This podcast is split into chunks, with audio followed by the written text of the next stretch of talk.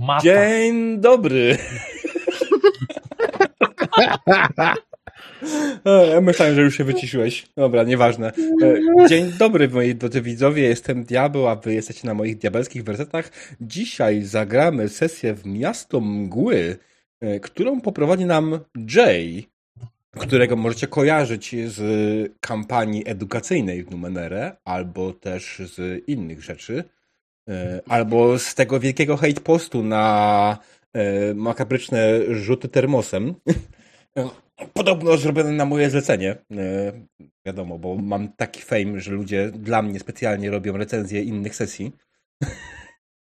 A nie? Chciałbym, ale wydaje mi się, że nie. Tak, i Jay będzie naszym mistrzem gry, mistrzynią ceremonii. Tak, bo ponieważ... Dokładnie, tutaj... Nie wiem, czy wiecie, ale feminatywy są złe, więc specjalnie możemy dzisiaj trochę więcej używać. Cześć, młody!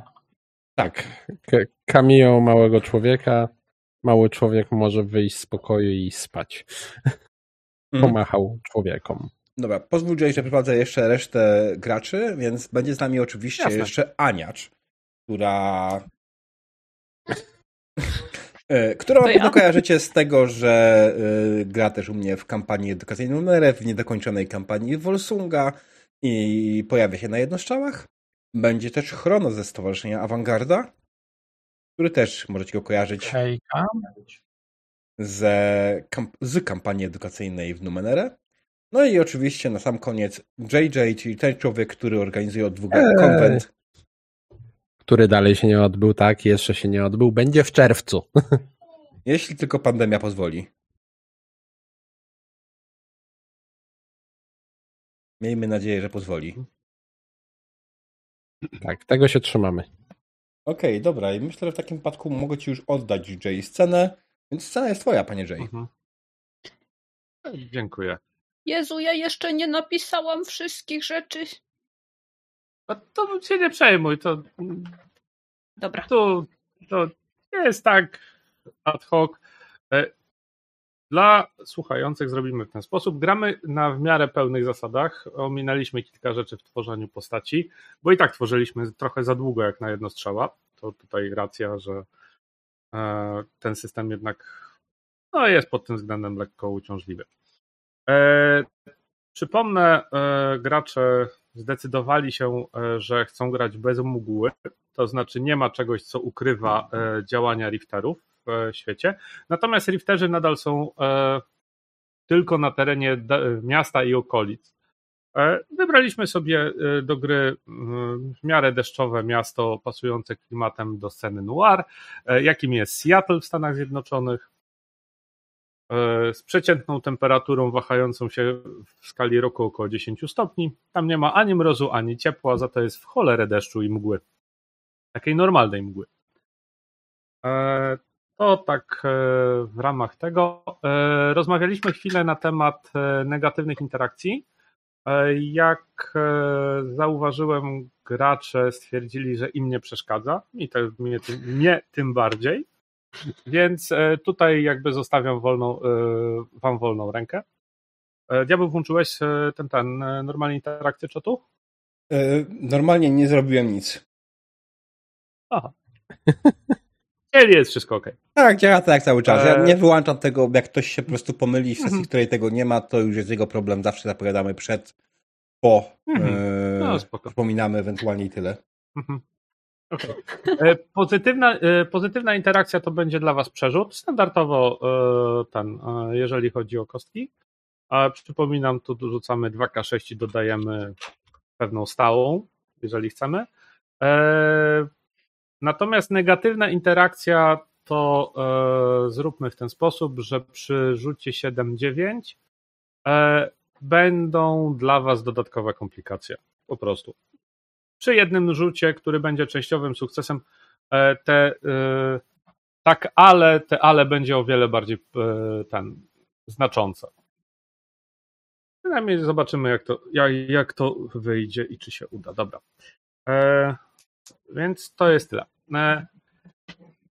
To teraz wam Zostawię troszeczkę miejsca zaraz na opisanie postaci, tylko mały monolog wprowadzający w sam świat. A więc w ten sposób. Seattle 26 lat temu zmieniło się nie do poznania. Mgła zniknęła z dnia na dzień, odsłaniając zdumionemu światu to, co do tej pory skrzętnie było ukryte przed oczami śniących. Na początku wybuchła mała panika, która dosyć szybko została uspokojona przez wprowadzenie stanu wyjątkowego na terenie miasta i okolic. Napadały różne pomysły. Ogródźmy miasto murem. Wysiedlmy wszystkich mieszkańców. Wręcz przeciwnie, zostawmy wszystkich mieszkańców i zobaczmy, co się będzie działo. Jako że nie dane było dojść do jakiegoś sensownego wyniku, bardzo szybko okazało się, że to, co dzieje się w mieście, zostaje w mieście, dlatego że niejaki Wiktor O'Sullivan, czy można raczej powiedzieć przebudzony Hermes, próbował z tego miasta wylecieć. Skończyło się to tym, że w odległości kilkunastu mil od miasta jego moc zanikła, mit się uśpił, a on z 3 kilometrów trafił w ziemię, więc po tym wydarzeniu ochota rifterów na opuszczanie miasta gwałtownie spadła, biorąc pod uwagę, że potem w trakcie kolejnego roku, 2 kilka osób, które wyjechało, nie wiem, wykradło się, czy powiedzmy uciekło z miasta, okazało się, że kilku z nich wpadło w katatonię, kilku oszalało, bo nagle głos w ich głowie przestał coś mówić. Inni wręcz przeciwnie, usłyszeli dodatkowe głosy i stali się i cierpią na rozdwojenia jaźni. Wszystkie te osoby są pozamykane obecnie w zakładach dla obłąkanych pod specjalnym nadzorem i sprawdzane. Została przegłosowana specjalna poprawka do konstytucji informująca o tym, że mieszkańcy Seattle cieszą się pewnym specjalnym przywilejem, to znaczy trochę rzeczy zostało więcej dopuszczone, trochę więcej rzeczy zostało zabronione. Sytuacja przycichła. W samym mieście ludzie przyzwyczaili się do tego, że co jakiś czas ktoś pokazuje niezwykłe moce i niczym niezwykłym dla mieszkańców obecnie jest to, że na przykład pizzę dostarcza ci człowiek, który potem zamienia się na przykład w wilka i odbiega. No, jak lubi, kto mu będzie bronił. Ważne jest, żeby dostać tą pizzę w miarę ciepło i szybko. Więc to tak działa. Oczywiście wszelkiej maści kulty, które się pojawiły, a także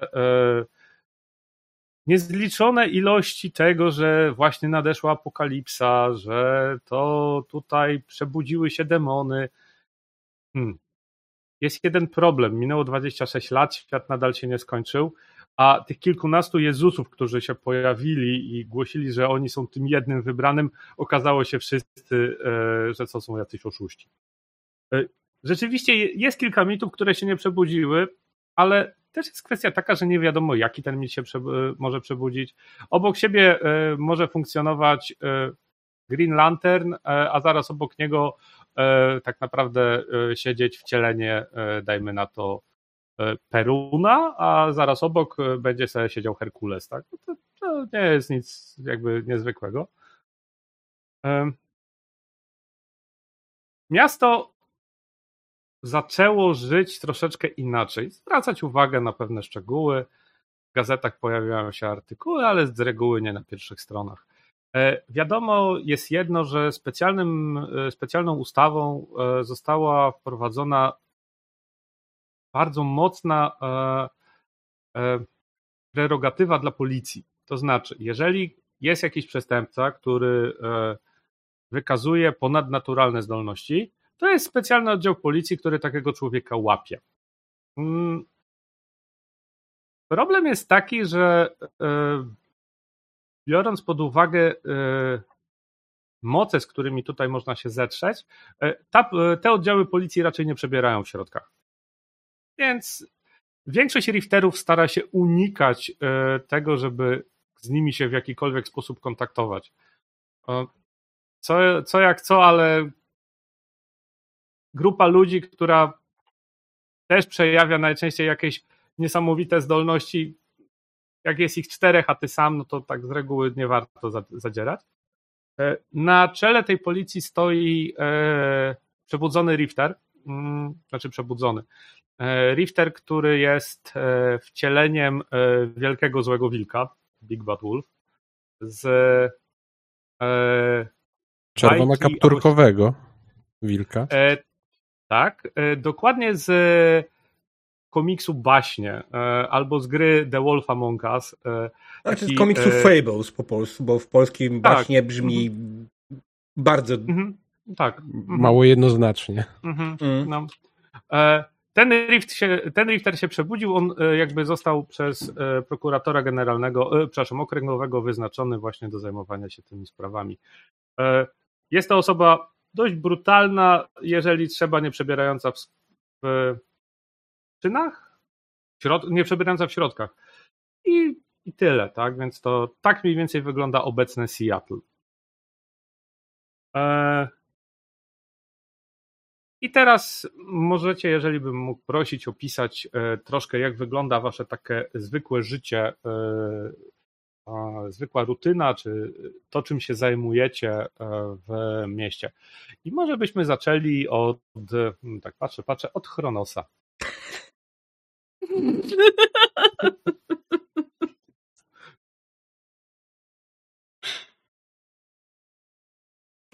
No jak muszę... No dobrze. Znaczy co, chcesz, żeby zacząć jechać po Logosie, tak? Wiesz co, troszeczkę po Logosie, troszeczkę po Metosie przedstawić swoją postać słuchającym, właściwie oglądającym. Both. No dobra, jak tak? Jebediah Springsteen. Jebediah Springsteen jest przedsiębiorcą, kiedyś przedsiębiorcą pogrzebowym, ale ostatnio rozszerzył działalność. Oprócz niewielkiej takiej franczyzy domów pogrzebowych ma też świeżą franczyzę klinik płodności. Zaczynacie się zastanawiać, jak jedno łączy się z drugim, dokładnie, no bo wiecie, circle of life i te rzeczy, tak, żeby coś żyło, coś musi umrzeć. No ja mam nadzieję, że nie łączy się aż tak dokładnie. Szczegóły zupełnie nieistotne.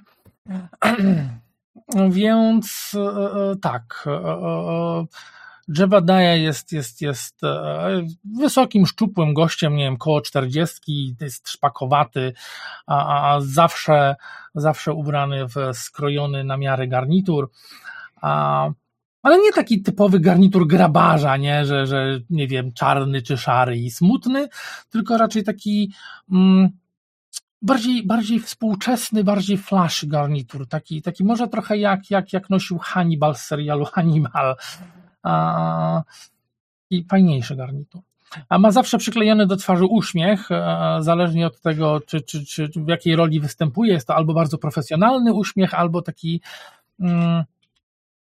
bardzo taki uśmiech kogoś, kto jest niby spokojny, ale widać, że buzuje w nim energia i to czeka, żeby wybuchnąć. Tak? Taki dziwnie radosny uśmiech, może lekkiego świra. To wie. Coś jeszcze mogę fajnego powiedzieć o Jebie.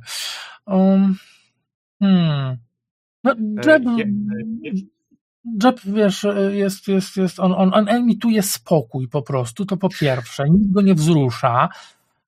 Ten głupawy uśmieszek nie odkleja mu się od twarzy i wszystko będzie dobrze, spokój grabarza, te rzeczy. Nie? A przedstawisz Metos? Tak. A dlaczego ten Circle of Life? No bo Ostara wybrała Jeba za swoje mieszkanie. Ta dawna germańska Ostara, chyba że wolicie wersję nie wiem, New Age'ową i wikańską. Ale to prawie to samo. Więc tak, Jeb jedną ręką chowa do grobu, a drugą ręką podnosi z tego. Wiecie, na wiosnę wszystko wyłazi z ziemi, nie? Robaki. Też. Tak.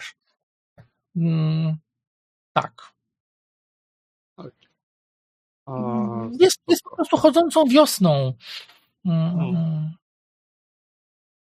Daje radość, daje życie, albo odbiera. Więc wiecie, żeby była wiosna wcześniej, musi być zima, nie? Jeb ma jajo. Jedno.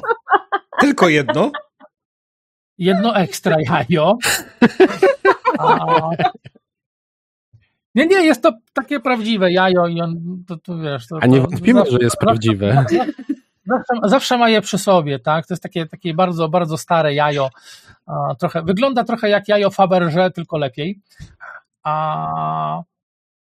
I wszędzie można go zobaczyć z tym jajem, po prostu nie rozstaje się z tym jajem. Jajo robi rzeczy, to będzie się można przekonać, być może, albo nie. Nie wiem, co jeszcze warto powiedzieć o Jebie. No, rzeczy wyjdą w praniu, no.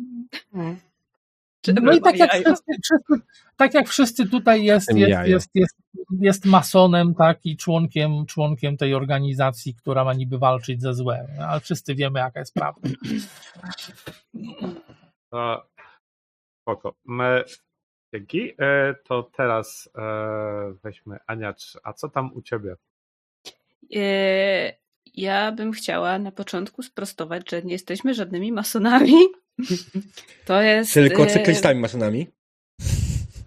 Bardzo szacowny zakon, który walczy ze złem, więc proszę tutaj nie siać dezinformacji i konfundować naszych widzów.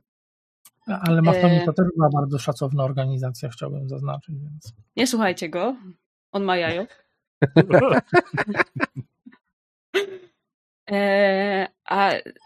Więcej, zakon łowców ohydztw, czyli zło.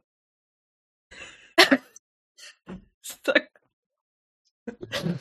Brzmi jak skrót z kreskówek z lat 80. czy 90. Ale jak to brzmi? Jestem członkiem zła.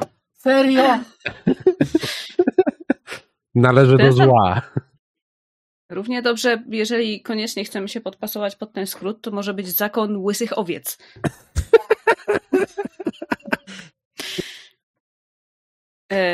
Okay. Póki coś zacznę mówić, żeby czegoś nie zepsuć tobie, Jayu, czy ty wymyśliłeś nazwę dla tej agencji? Mhm. Tajnej? Tak. Okay. Tajna, od razu mogę ci powiedzieć, ta tajna agencja nazywa się, poczekaj, spojrzę w notatkę, po prostu agencja. Dobra. A my nazywajmy się zakon i koniec problemów. Tak. Ja jestem ciągle za złem. No dobra. Ja już zapisałem, przepadło. W sensie, że zło? Zakon łowców ohydztw? Oh, shit. Dobrze. Moja postać nazywa się Penny Lane. Tak, rodzice byli fanami Beatlesów. I jest bardzo skromną, acz profesjonalną sekretarką, recepcjonistką, panią od ksero i panią od wszystkiego w bardzo, bardzo tajnej agencji, która nazywa się Agencja. Jest tak tajna, że naprawdę nikt o niej nie wie, natomiast to jest poziom taki, Bonda, Kingsmanów i są tak zakonspirowani, że nawet CIA o nich nie wie. I Penny w zasadzie, co tam robi? Ksero, kawę, te sprawy, ale tak naprawdę wie wszystko o wszystkich. I dlatego, że mytos, który się w niej przebudził, to Raziel, pan tajemnic, jeden z archaniołów, który wie wszystko i żadna tajemnica się przed nim nie ukryje. I co tam jeszcze ciekawego? No, ona kompletnie nie zwraca na siebie uwagi. Jest bardzo drobna, mała, z okularami w wyprasowanej bluzce. Osoba, której się spodziewasz gdzieś tam za biurkiem i w zasadzie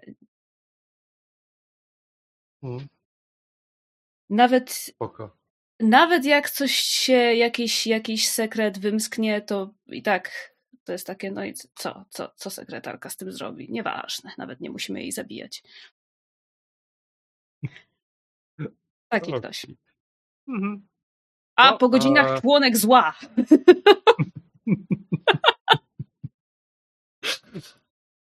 O, jak to dobrze brzmi. Zło, to brzmi dobrze.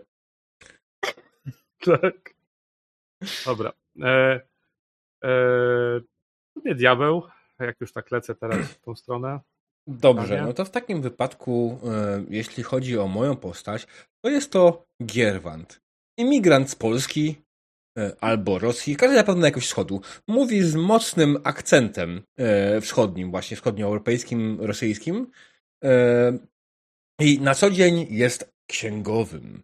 Księgowym, który jest w sumie księgowym freelancerem, wykonuje różne księgowe zlecenia dla wielu firm. Jeśli potrzebujesz kogoś, kto by kreatywnie spojrzał na twoją księgowość, to Gierwant jest właśnie tym człowiekiem, do którego powinien się zgłosić. Przy okazji Gierwant jest też księgowym zła, ponieważ, jak wszyscy dobrze wiedzą, każda organizacja, nieważne jak mała, musi mieć jakiegoś księgowego, bo inaczej, jeśli nie ma księgi głównej, nie ma przychodów, nie ma dochodów, nie ma zysków. I jest źle. Dlatego pamiętajcie, drodzy widzowie, księga główna jest najważniejsza. Gierwant ubiera się schludnie. Też chodzi w garniturze i też jest to szykowny garnitur. Ma oczywiście długie, siwe włosy, a jego oczy potrafią w nocy przybrać koci kształt. Albo może wilczy. Ponieważ Gierwant, jak wszyscy zapewne wiedzą, Gierwant w nocy zamienia się w Wiedźmina Gierwanta, który poluje w źle na ochyctwa. Zwana też potworami. Czy coś jeszcze o Gierwancie mogę powiedzieć? No, w sumie więcej to wyjdzie już w tym momencie w czasie gry. Jeśli mogę mieć pytanie, a czy on poluje na zło tylko w nocy? Czyli zło w dzień jest bezpieczne? Ale na zło nie poluje. Nie poluje na zło. On jest częścią zła. Tak, jestem pewien, że to w ogóle nie będzie wprowadzać konfuzji. Okej. Dobra, JJ i zostałeś na koniec. No więc Aroha Rangi to jest generalnie taki nie tylko lokalny, można powiedzieć, bo pewnie jest rozpoznawalny i poza miastem, ale celebryta. Głównie znany z tego, że jest członkiem jednej z najzamożniejszych rodzin tutaj w okolicy. Rodzina ma swoje złote palce umoczone w większości intratnych interesów, więc siłą rzeczy praktycznie każdy ich kojarzy. Poza tym Aroha często ma małe dzieci w domu. Tak. Często pojawia się na mieście i towarzyszy mu taki szczery, szeroki, ciepły uśmiech na twarzy. Lubi iść w stronę taką filantropijną, pomocy wszystkim, którzy tego wymagają. I no cóż, ma na to pieniądze, ma na to czas, więc często to robi. Może dlatego mytos, który się w nim przebudził, jest właściwie takim jakby Buddą, tym złotym dzieckiem, ale tym mitycznym. I gdy przychodzi co do czego, uważa, że no, przemoc i jakikolwiek taki fizyczny, zbrojny konflikt to nie jest droga do rozwiązania naszych problemów. Trzeba szukać tutaj innej drogi, najlepiej tej do oświecenia. Ja ci już oświecę nogę. Twoimi oczami będziesz świecił? Za kogo? Nie, mam zapalniczkę. W kształcie pistoletu. Okay. Droga oświecenia jest drogą poznania. Spójrz na te wszystkie tajemnice. Droga poznania? Słuchaj, jesteśmy w Seattle, Poznań daleko. Tak, Jarosław Przemyśl. Okej. Okay. Przypomnę tylko o dwóch narzędziach bezpieczeństwa, którego używamy, czyli zasłony i ściemnienia. Chyba tak. Oraz karty X, której ciągle nie oddałem. Czekajcie tak. Chwilę. Mhm. Głównie podejrzewam, możemy jej potrzebować, żeby zatrzymać, jak to diabeł mówi, karuzelę śmiechu, bo widzę, że jednak to się jednak przyda. Czasami może się przydać w ten sposób. Diabeł, jak dodajesz, ja w międzyczasie przeczytam wam wprowadzenie do Dobra, dzięki. Wprowadzenie do sprawy. O, ja tylko znajdę tekst. Jest. Zbrodnia. Zbrodnia się nie zmienia. Może przybrać różne oblicza, ale nadal pozostaje tym, czym jest. Ohydnym czynem, gwałtem na spokojnej tkance społeczeństwa.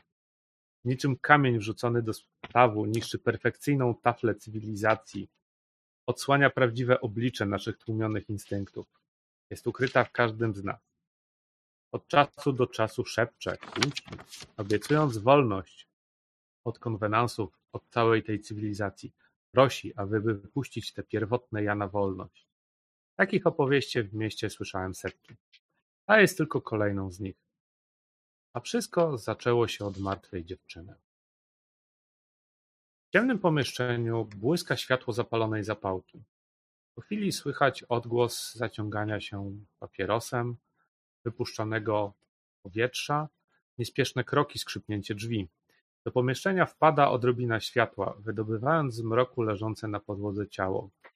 Sylwetka w drzwiach na chwilę przystaje, odwraca głowę, mruczy pod nosem, jeszcze jedna do kolekcji, po czym wyślizguje się w mrok nocy, zamykając za sobą ostrożnie drzwi. Jest wieczór. Piątkowy. Ludzie spieszą na różnego typu imprezy.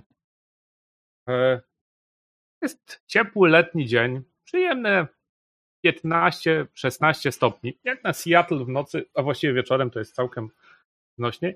Pada taka delikatna mrzawka, troszeczkę burząc ten taki spokój i przyjemność z przebywania na dworzu. No, deszcz mimo wszystko jest lekko chłodnawy.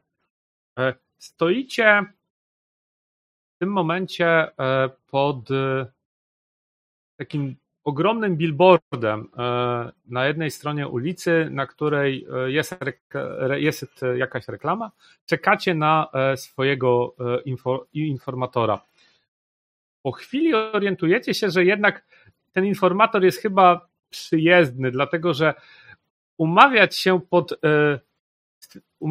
billboardem reklamowym i rzucić stwierdzenie to na ulicy pod billboardem, na którym jest Jean-Baptiste koniak reklamujący kole, tam się spotkamy, dochodzi do was, że to jest strasznie głupie miejsce, bo stoicie pod Jean-Baptistem reklamującym Coca-Colę, natomiast dokładnie naprzeciwko was, po drugiej stronie ruchliwej arterii jest ten sam Jean-Baptiste, który reklamuje Pepsi-Colę. Czasami macie wrażenie, że w tym mieście jest tylko jeden model, który obskakuje wszystkie kontrakty reklamowe. Zaraza. Pod tym mieliśmy być, czy tym drugim? Reklamuje kolę? To chyba tutaj. Ale to miała być kola czy Pepsi-Cola? Jaka jest różnica? Penny, wytłumacz mu różnicę. Ty wszystko wiesz. No więc mam tutaj gdzieś porównanie składu, tajną recepturę Coca-Coli i Pepsi-Coli. Nie wiem, chcesz zerknąć? Nie, dzięki. Cola, benzoesan sodowy, ekstrakty konwersacji, kwas fosforowy. Co więcej? Wzbogacony uran i krew niemowląt. Nie będę pytał, skąd mają krew niemowląt. Wiesz co, zostawmy tę dyskusję.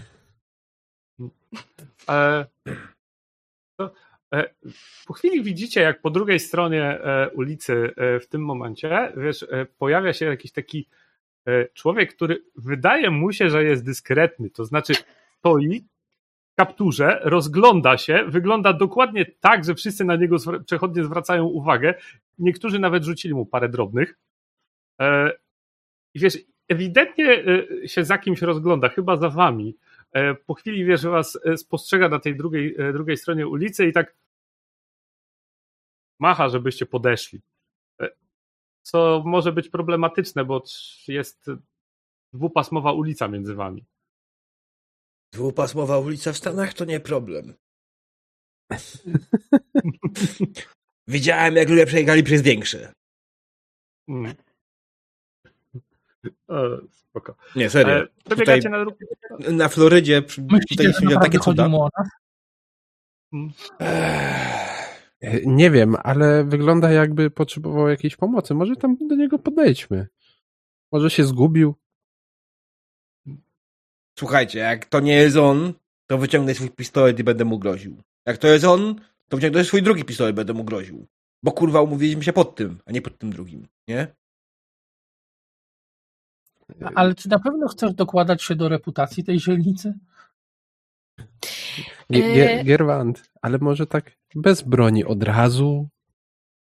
Nie, to właśnie jest narzędzie, które zapobiega windowaniu cen w okolicy. Jeżeli będziesz raz za czas po prostu strzelał, to dzielnica będzie miała gorszą reputację, a dom, który kupisz, będzie tańszy. Jest tylko jeden sposób, żebym się uspokoił. Doskonale wiesz jaki. Penny, czy ty szukasz jakiegoś nowego lokum akurat? Nie, no ja po prostu wiem takie rzeczy. Dobra, to biegnijmy, bo tylko znajdźmy dobry moment, bo ja mam krótkie nóżki. Gentleman nie biega. Dlatego nie jestem gentlemanem. Naprzód! Ja zakładam kapelusz. Myślę, że w tym momencie w ogóle mam sobie jakiś oczywiście standardowy prochowiec, który mnie chroni przed tym deszczem i też powoli wyczekuję miejsca, momentu, żeby przejść spokojnie, bez nerwów przez ulicę. I tylko nad nosem, kurwa, ciągle nie wiedzą, co mnie uspokaja. No ja pierdolę, ciągle nie wiedzą, co mnie uspokaja. Przecież taki kurwa prosty jest. Jak przeszliście na drugą stronę, takim konspiracyjnym szeptem odzywa się do was. Złotowy? Nie jesteśmy złotem. No, to trochę zależy, o kogo chodzi. Ja się poczuwam. Może być złoto. Przyjmujemy każdą walutę. Przejdźmy się, bo stanie tutaj jeszcze przy tym deszczu. I tak chwytam gościa za łokieć i żebyśmy tak po prostu... Nie. Jeżeli tylko zaczyna padać, to nie, to tak nie może być. To... Cały czas pada. Nie. Słuchaj, wszędzie tam, gdzie jest Springsteen, jest wieczna wiosna po prostu. No to pada wiosenny, letni deszcz. Wiosenny czy letni? Letni temperatura. Wiosenny to pora roku. A złoto my. Zgadzam się, chwilowy kapuśniaczek, ale to nie. To nie jest aż jakaś wielka ulewa, ale w środku nocy może rzeczywiście trochę się wzmocnić. Natomiast wtedy jest faktycznie bardzo dobrze trzymać się w pobliżu. Czekaj, mi się karta X wyświetliła. To było tak 15 minut temu. Tak, bo dopiero się przełączyłem na okno właściwe. Tak, już teraz na tym zostanę. Tak. To byłem ja, bo tak naprawdę iksowałem diabła, który ciągle mi wyłącza rzeczy, gdy próbuję coś napisać. ale akurat Jay zaczął czytać wstęp i głupio wyszło. Okej, przepraszam. Okej, spoko. Jebediah jest rewelacyjny, jeżeli chodzi o utrzymanie przynajmniej tej wiosennej aury. Co prawda wiosenna aura w Seattle to jest jakieś 7-8 stopni i porywisty wiatr, ale zawsze jest to lepiej niż... Ale czy to są stopnie Fahrenheita czy Celsjusza? Nie dość, że leje, to jeszcze wiatr w oczy. Słuchaj, 50 twarzy wiosny, no. Zaraza, ależ wieje. To podeszliście, pobliżu jest na szczęście jakiś lokal, bar, McDonald's czy równie ambitna szybkodajnia. Starbucks. Starbucks. Wyciąga z zapazuchy taką kopertę, wysypuje kilka zdjęć przed wami na blat i to jest sprawa dla was. Na zdjęciach widać leżącą kobietę, znaczy martwą leżącą kobietę, żeby nie było. Zdjęcia są ewidentnie rąbnięte albo podprowadzone policji, bo to są te typowe zdjęcia policyjne, gdzie masz cyferki i porobione różne ten. Wiesz, wyciąga taki notesik i czyta z niego adres, tak, że to jest tam 13 ulica. W pobliżu skrzyżowania z Cork Street i to ostatnio tam doszło do takiej zbrodni. Sprawa jest dla was, dlatego że podsłuchałem, że poinformowano już Wydział do Spraw Rifterów, a ta osoba dwóch policjantów, którzy pierwsi weszli na miejsce zdarzenia, osiwiało, więc ale osiwieli, bo zobaczyli coś w środku takiego, czy ktoś tam był i osiwieli? Znaczy mówią, że widzieli tam zjawę, która na nich po prostu zawyła, więc... Prościej mówiąc, chcą, żebyśmy się tym zajęli, tak? Brzmi jak jakieś... ochyctwo. W takim wypadku, oglądam na pozostałych, otwieram płaszcz, wyciągam papierek, kładę przed nim. Możemy zająć się tą sprawą, ale najpierw faktura. On tak patrzy. Czy to tak patrzy na ten papierek? Zadzwonię do przełożonego. Wyciąga zło telefon. Nie utrzyma się samo. Wyciąga telefon. Ile możemy zapłacić? Nie żartuję, chcą kasy z góry. Aha, okej. Po czym mam przekazać, że mogę wystawić wam check in blanco. Dobrze, ale później faktura. Czeki się strasznie źle księguje. Okay. Ciąga książeczkę, czekową z drugiej ten, podpisuje się pod tym, wydziera i wam wręcza taki czek. Jest to strasznie dziwny człowiek, dlatego że był ewidentnie przygotowany na taką sytuację. Chyba to nie jest jego pierwszyzna mimo wszystko. Chociaż te zachowanie na ulicy wskazywałoby, że to jest jakiś człowiek, który ledwo co został zarekrutowany. Mm-hmm. Ale może się dobrze maskuje. Oko. Ja bym tu proponował zrobić cięcie jako takie i was przerzucić na kolejną scenę. Mhm. Co? Tak już nie wiem, jakby się mamy z nim rozstać czy coś, to jeszcze zaglądam mu głęboko w oczy i z najbardziej przywołuję swój najbardziej profesjonalny uśmiech i pytam go, znaczy to nie jest pytanie w zasadzie, tylko prośba, opowiedz mi o swoim wymarzonym pogrzebie.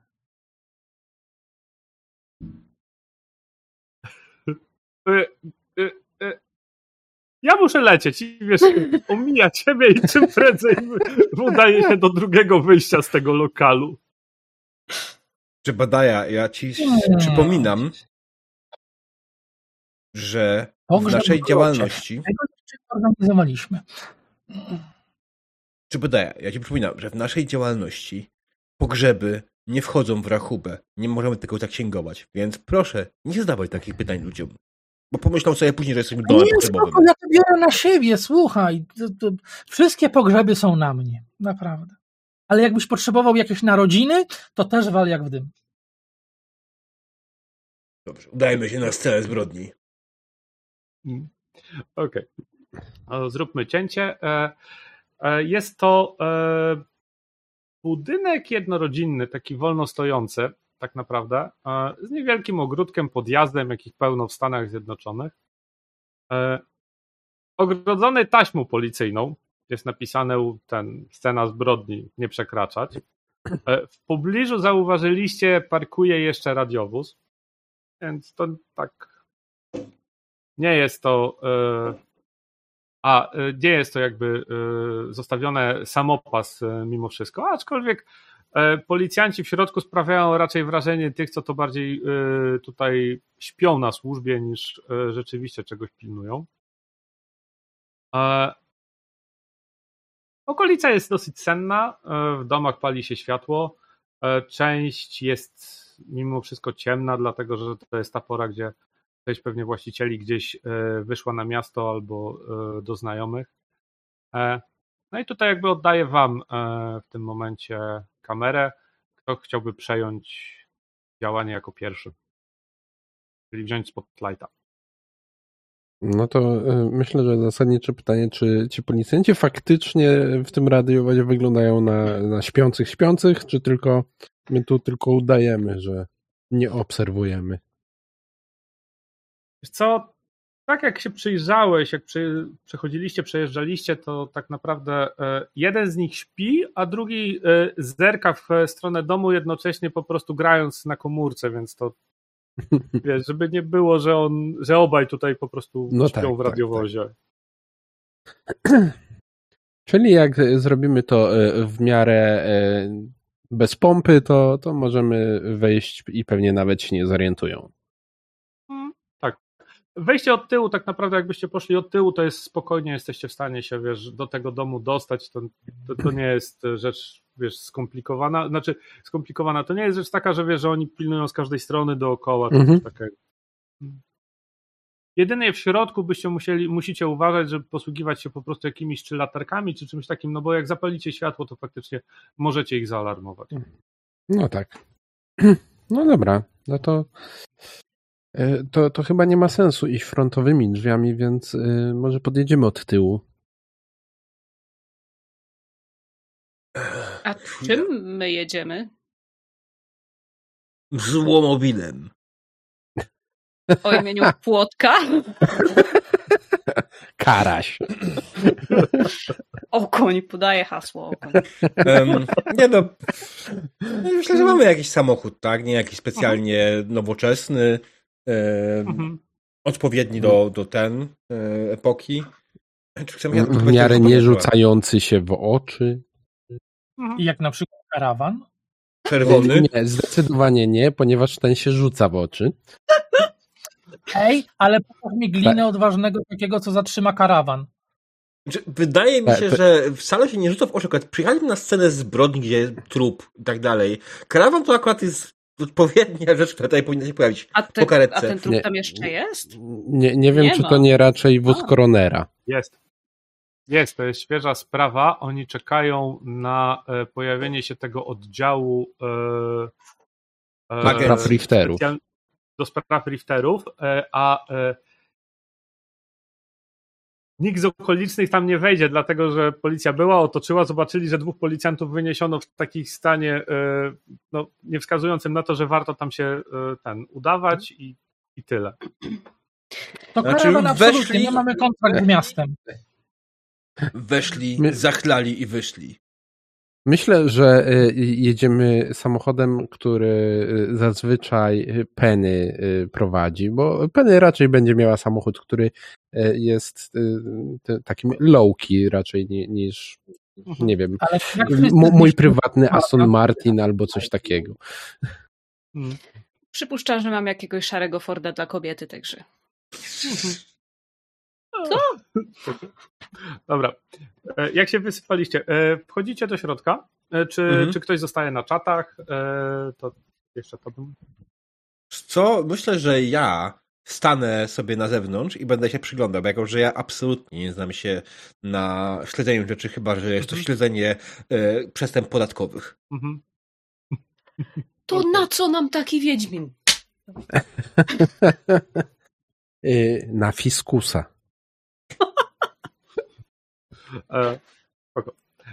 Dom jest ciemny i cichy. Za specjalnie tutaj nic się nie dzieje, tak, to znaczy nie słychać żadnego jakiegoś, wiesz, tak jakbyście się mogli spodziewać po opisie tego człowieka, czy to może być duch, zjawa, upiór, widmo, poltergeist. Absolutna cisza, nic nie zareagowało tak naprawdę na wasze wejścia.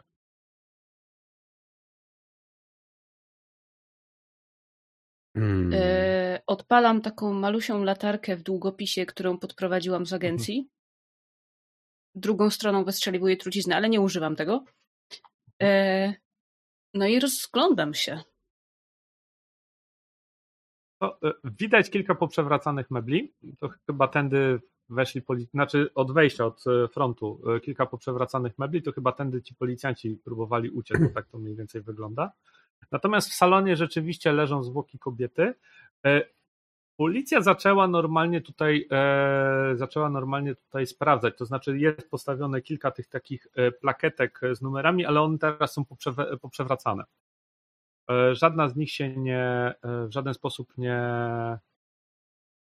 nie trzyma na tych stojakach, gdzie niegdzie widać jakieś strącone rzeczy z półek, więc to tak mniej więcej wygląda. Kobieta leży, wiesz, na zasadzie takiej na wznak, jakoś rozłożona, to nie jest tak, że ona upadła i to jest naturalna pozycja, tylko po prostu leży jakoś tak rozłożona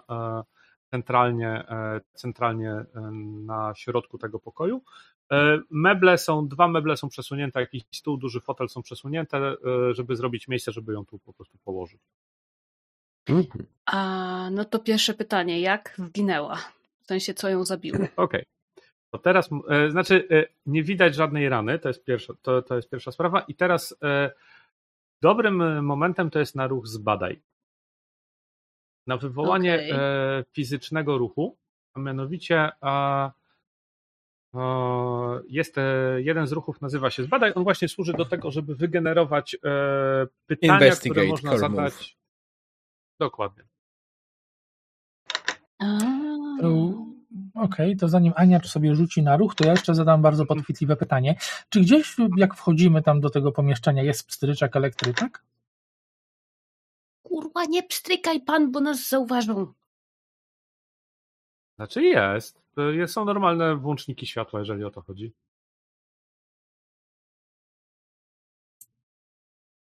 Klik. Aha. No więc jak się zacząłeś rozglądać, Jebediah podszedł do włącznika i w sumie sprawdził włącznik, tak? To znaczy, czy działa. I w salonie zapaliło się światło. I od razu jest lepiej, a nie jakiś taki mrok i w ogóle z tą lotoryczką będziemy świecić do jutra i oglądać rzeczy. Tak wszystko widać. Jeb, tam pilnują gliniarze. Jak się nagle salon rozświetli, to myślisz, że co, nie zauważą? Aż tacy durni nie są. Tak. Nie przecież chcemy, żeby nam tutaj władzili teraz. Oj, dobra. Dobra. To jest dobry moment na wtrącenie ze strony mistrza gry, a mianowicie Gierwant, wiesz, tak? Zaobserwowałeś te zapalenie światła i widzisz, jak jeden z tych policjantów właśnie tak się poderwał znad tej komórki, tak spojrzał w stronę tego domu, walnął łokciem tego drugiego i wyjął, wiesz, tą UKF-kę i coś do niej mówi, nie?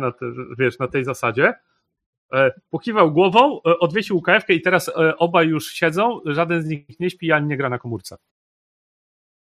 W takim wypadku to sprawa absolutnie nie dla mnie, żeby się zająć, bo jestem osobą, która nie potrafi w ogóle gadać, ale widząc, że się trochę odeszli od opierdalania się, kieruję się w ich stronę i próbuję ich zagadać. Okej. Idzie nam świetnie. Więc najpierw zrobimy ruch, Ania, zrobimy twój ruch, a potem na chwilkę przeskoczymy kamerą za tym, za Gierwantem i zobaczymy, jak mu pójdzie rozmowa z policjantami. Okej. Okej. I już ci mówię, jak wywołujesz ruch. Ruch rzucasz, to jest 2K6. Możesz użyć do 3 tagów ze swoich tagów, które pasują do danej sytuacji. W tym wypadku.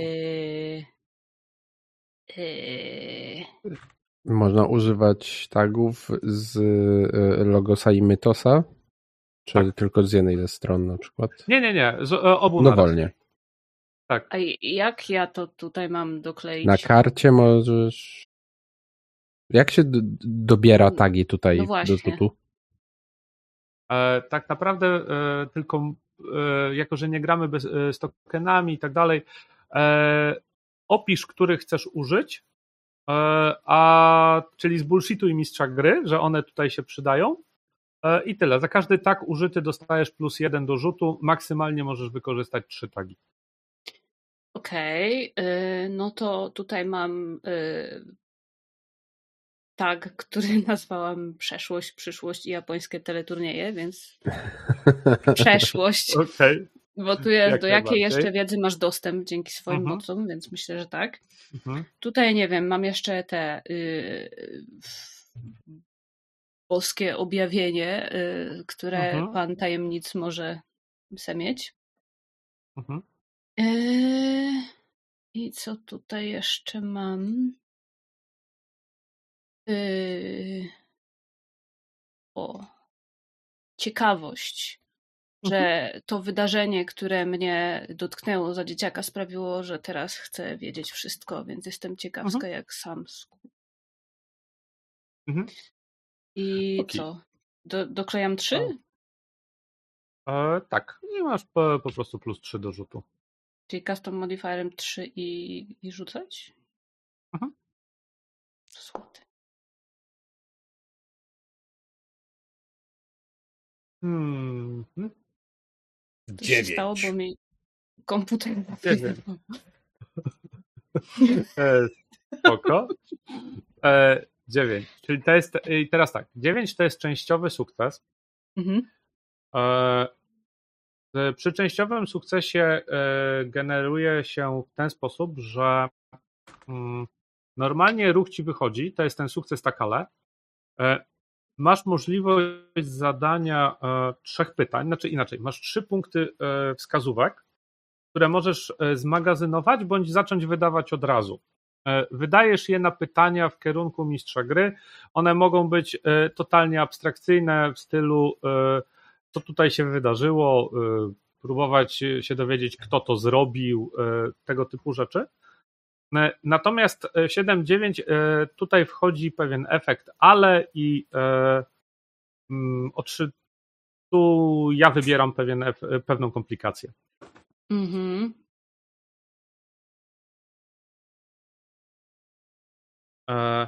Więc będziesz chciała od razu zadawać pytania?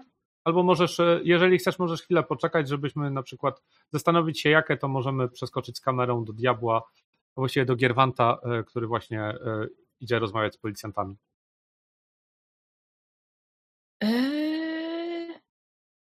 Boję się, że jak pójdziemy do Gierwanta, to zaraz będziemy musieli wszyscy stąd spierdzielać, więc może... Nie, spokojnie, nie przejmuj się. Myślę, że to jest jak najbardziej, pamiętaj, że czas sobie płynie jakoś tam spokojnie, ja będę ich zagadywał. I mam pomysł. Tym bardziej. Dobra, to dowiedzmy się, co się stało. Bo to mamy chyba jedyną możliwość być na miejscu zbrodni, więc no to właśnie chyba podstawowym pytaniem jest, jak zginęła, no nie? Bo skoro nie widać na niej żadnej rany na pierwszy rzut oka. Co? Widzisz, masz taki przebłysk tego, co się wydarzyło. Ona została odurzona czymś, była lekko taka, oszołomiona, dała się położyć na ziemi, po czym widzisz jej oczy, tak jak spojrzałaś, one są całkowicie białe, tak jakby po prostu zniknęło z nich wszystkie te naczynka krwionośne, jakby to zostało po prostu wyciągnięte. Najprawdopodobniej jesteś pewna, że tutaj doszło do czegoś takiego, że ktoś wyciągnął z niej duszę. O, sukinsyn. Także to, co tutaj pozostało, co przestraszyło policjantów, oni musieli być stosunkowo niedaleko po zbrodni, że tu jeszcze zostało jakieś echo właśnie tej wydzieranej duszy i oni po prostu w to wpadli, mieli pecha. W tym momencie nic im już tutaj totalnie nie grozi, dlatego że tu nie ma nic. To jest po prostu pusta skorupa.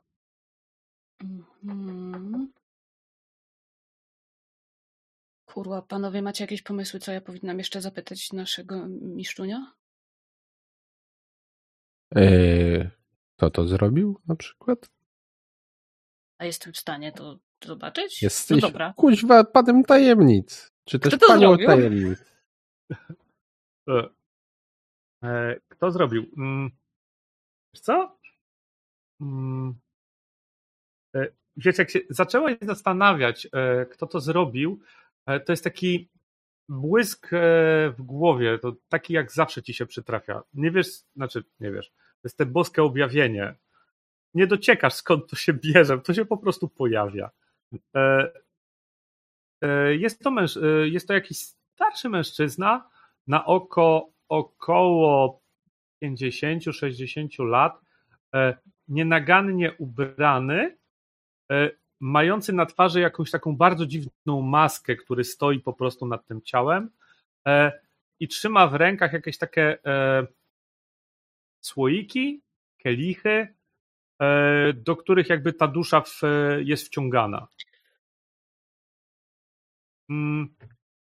Widzisz, w którym miejscu stoi, w tym pomieszczeniu. Tak? On stał jakby u głowy tej kobiety.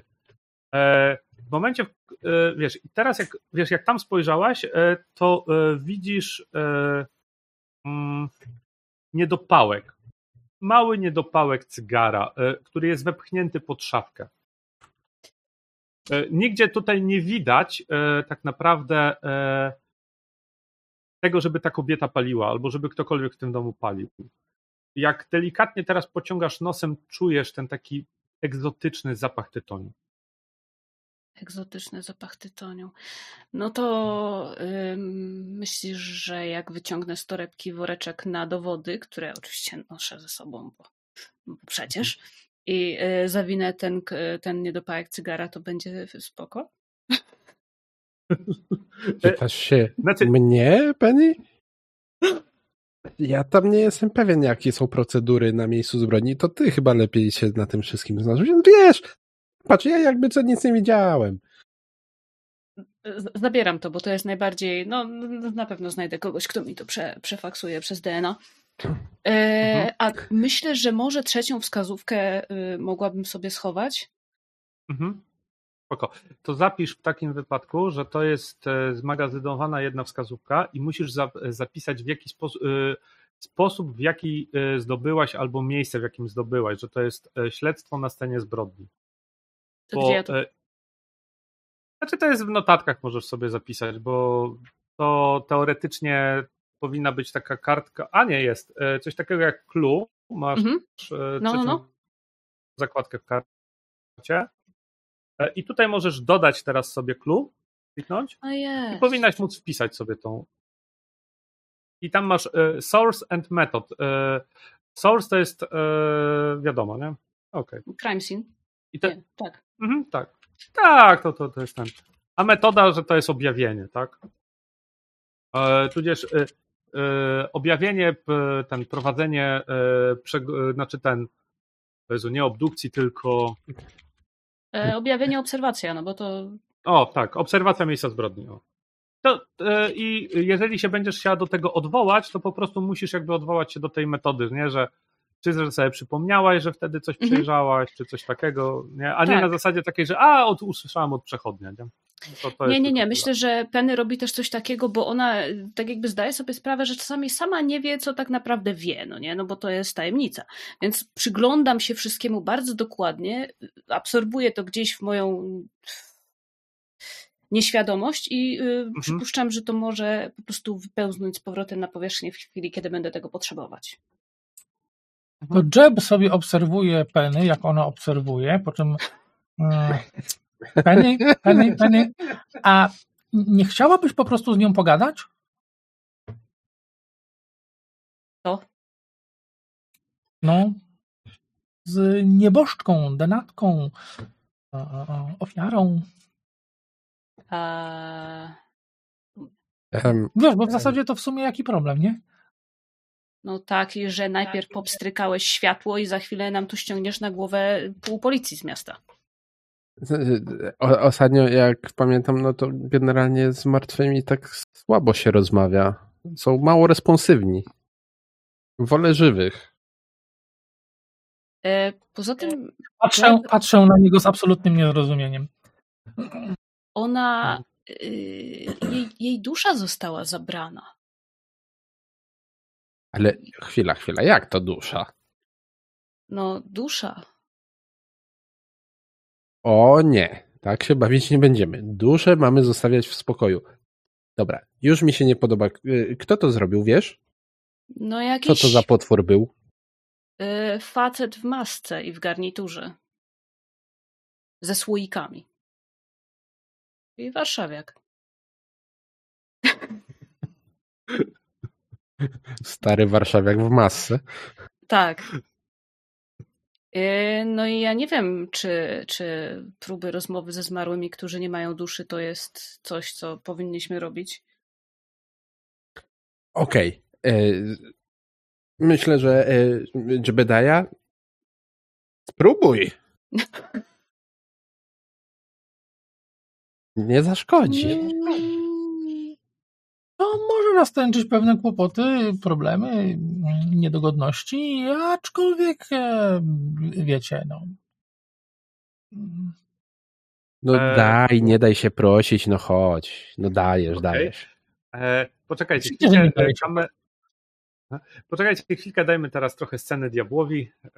Gierwant podchodzi do policjantów. Znaczy w momencie, w którym oni obserwują, że idziesz, to wychodzą z tego samochodu, ręce trzymają na wszelki wypadek w pobliżu tak, żeby sięgnąć po broń, ale nie sięgają i tylko wiesz, mierzą cię takim groźnym spojrzeniem. Ja podchodzę do nich swoim największym możliwym uśmiechem, czyli absolutnie miną typu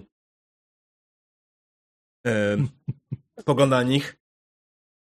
Dobry wieczór, panowie. Chciałem zgłosić przestępstwo. Oni tak patrzą na siebie. Jakie? Księgowe.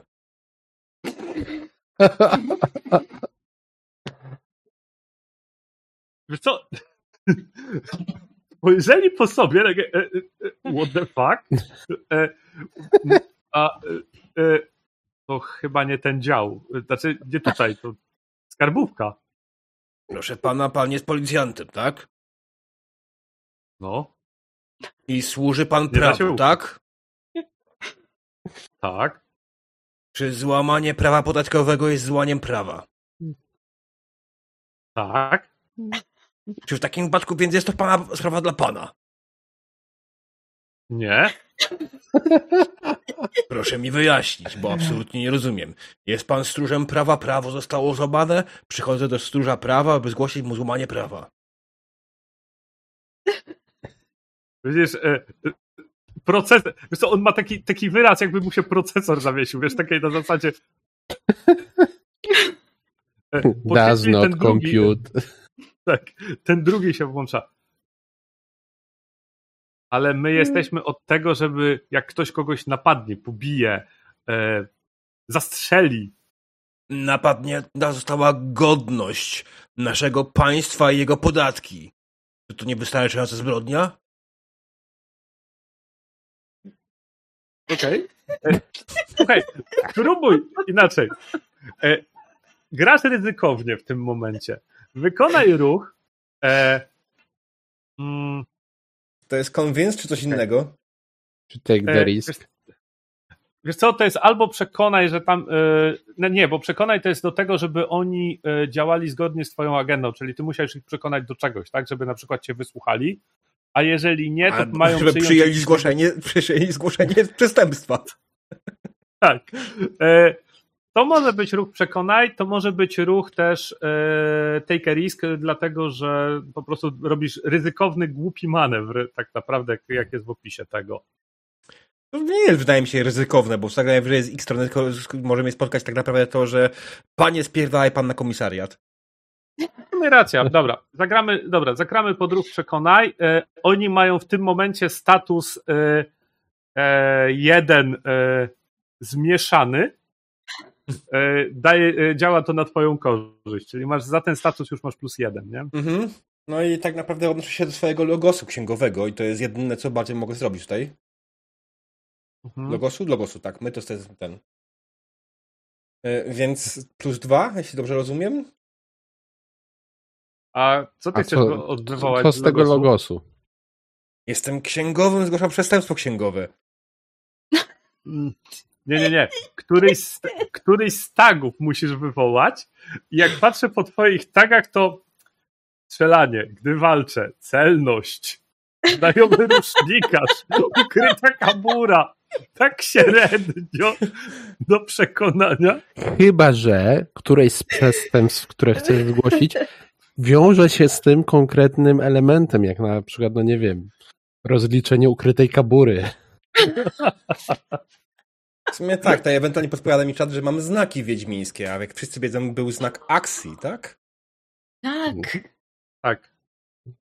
Mogę się odwołać tego faktycznie i używając znaku akcji, coś tam delikatnie z dołu zamacham ręką, tak?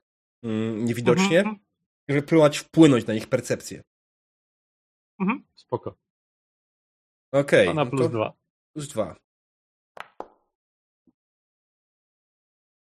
No i panie, 11. Całkowicie przekonałeś ich do swojej agendy. Więc w tym momencie, wiesz, on tak stoi, no dobra, przestępstwo, to musimy przyjąć, nie? Wiesz, wyjmuje ten notes i zaczyna notować to, co mu podajesz. A ja oczywiście opowiadam mu piękną historię, bardzo dokładną historię księgowych przestępstw firmy Coca-Cola. Oczywiście żadne nie zostało nigdy udowodnione, ale wykazuje wiele różnych błędów w ich księgowości publicznie dostępnej, przez co oczywiście zajmuje mu masę czasu, bo on nawet powie, nie rozumie, o czym mówię. Nie, wiesz co, on się przełączył w taki tryb troszeczkę dyktafonu, to znaczy on tylko notuje to, co mówisz, nie stara się tego nawet zrozumieć. Okej, to możemy teraz z kamerą wrócić do was. Jebediah, chcesz próbować porozmawiać ze zmarłą?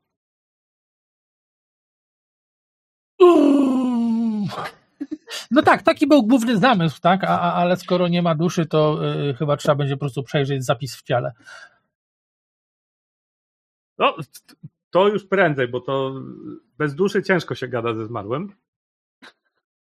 To fakt. Szczegóły zupełnie nieistotne. Mhm. Czyli co chcesz osiągnąć?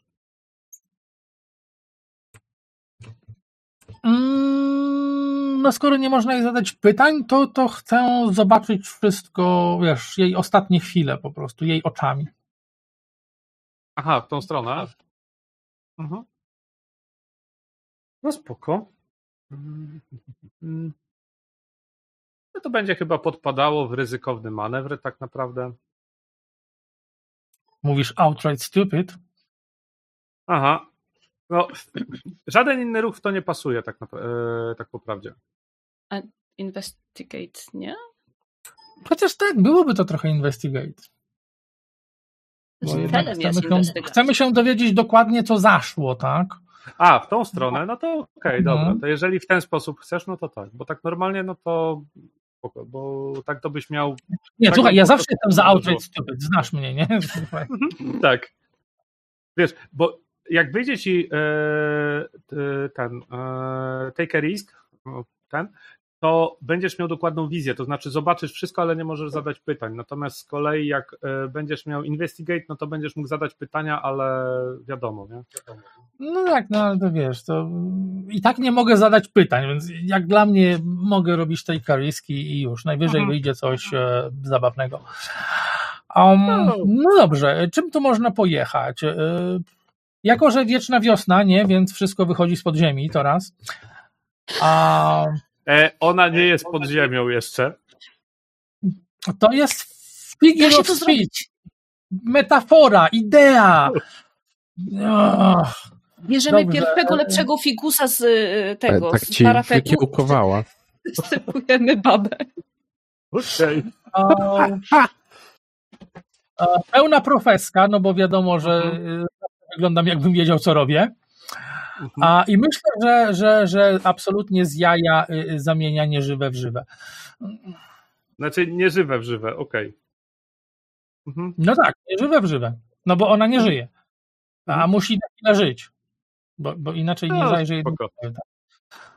Spoko. Masz... Chcesz odpalić? Wiesz co, ona ma status -1 za to, że to jest tak naprawdę sam korpus, nie, bez duszy. Spróbujesz. Czyli na +2.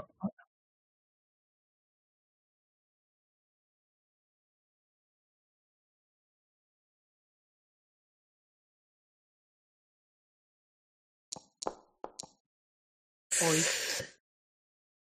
Ale dupa. Oj. Wiesz co? Spoko. Wiesz, Jebediah staje. Wyciągaj jajo. Dalej już opisuj sam. Kieszeni, żeby nie było.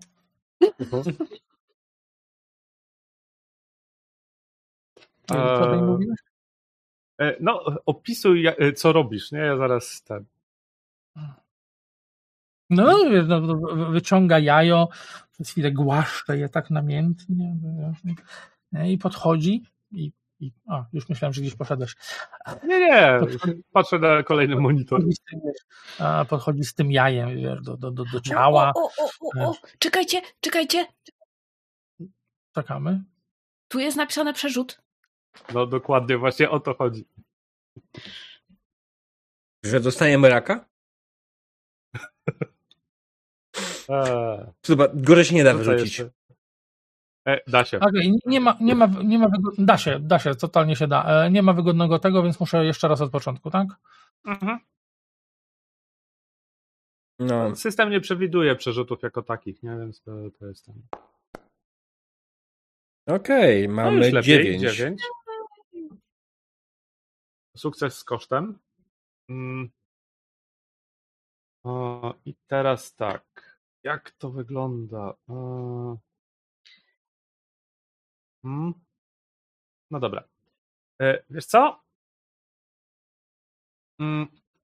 Zrobisz to, ale moc, która jest użyta do tego, okazuje się, że przełamujesz, musisz wykorzystać na tyle dużo mocy, że albo zmienisz, albo spalisz sobie tag. Zmienia nieżywe w żywe.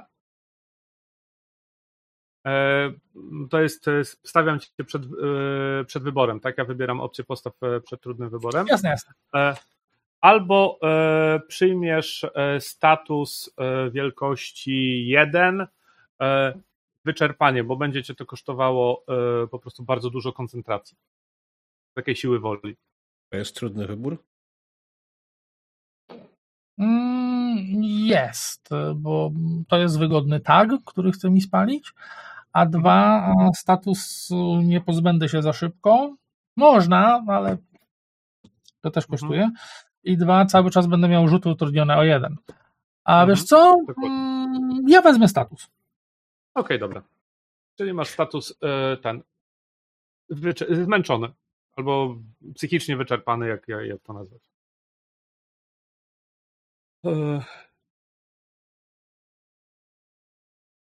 No okej, no to scena jest dalej twoja, możesz opisywać, opisywać tę sytuację, nie? No więc byliśmy w miejscu, gdzie głaskał jajo, a potem podszedł z tym jajem do ciała, położył je na ciele, potem położył ręce na jaju i wywrócił już białkami oczy. No i pytanie, co widzi? Co? Ona, widzisz osobę, kobietę, która jest w kuchni, przygotowuje jakiś posiłek, słyszy dzwonek do drzwi. Okay, więc ja to relacjonuję im na żywo, wiesz, takim głosem, wiesz, 6 stóp spod ziemi, zupełnie nie swoim, wiesz, jestem w kuchni, przygotowuję lasagne. Oko?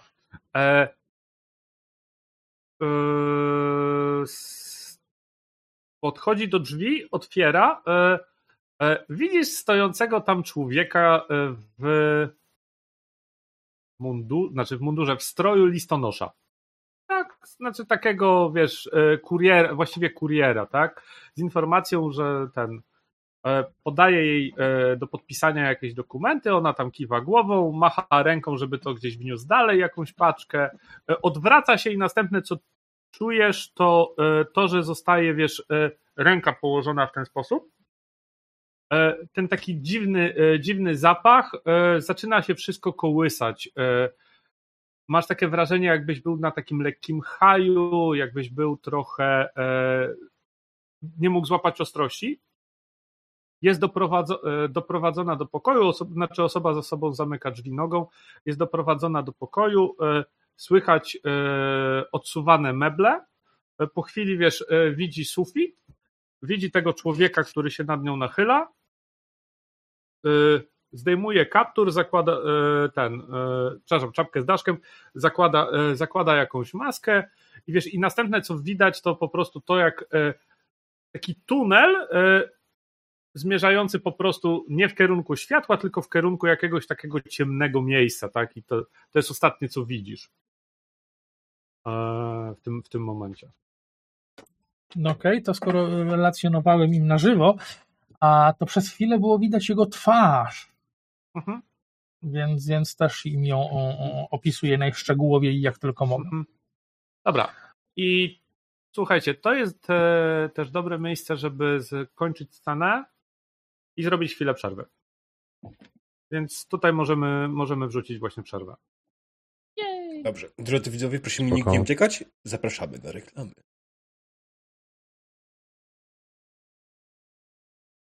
Dziękujemy wam za cierpliwość, drodzy widzowie. I Jay, scena jest twoja. Czy chcecie się czegoś jeszcze dowiedzieć? Chociaż właściwie to inaczej.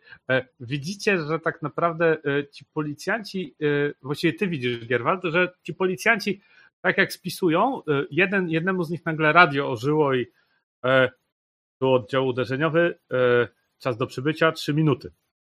Mhm. Więc szybko kończę zgłoszenie, kończyć swój wywód zdaniem i właśnie dlatego powinni państwo ścigać Coca-Colę. I dziękuję za współpracę, panie władzo.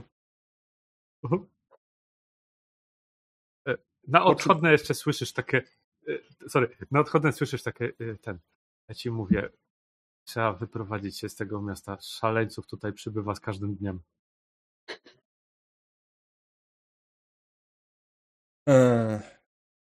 Tak. Kiedy się odsuwam od nich, jest jakiś ustronny na bok i po prostu dzwonię do... Kurde, imion nie pamiętam. Do Penny? Tak, dzwonię do Penny i Penny pewnie już wie, że ale zaraz tu będą. Tak, oczywiście wiem. Wychodzimy. Okej. Zróbmy w tym momencie cięcie i wrzućmy was, odjeżdżacie samochodem albo dojechaliście gdzieś samochodem, to już sami możecie chwilkę porozmawiać. Ja dobrze rozumiem, że myśmy zostawili roślinę doniczkową na denatce? Tak.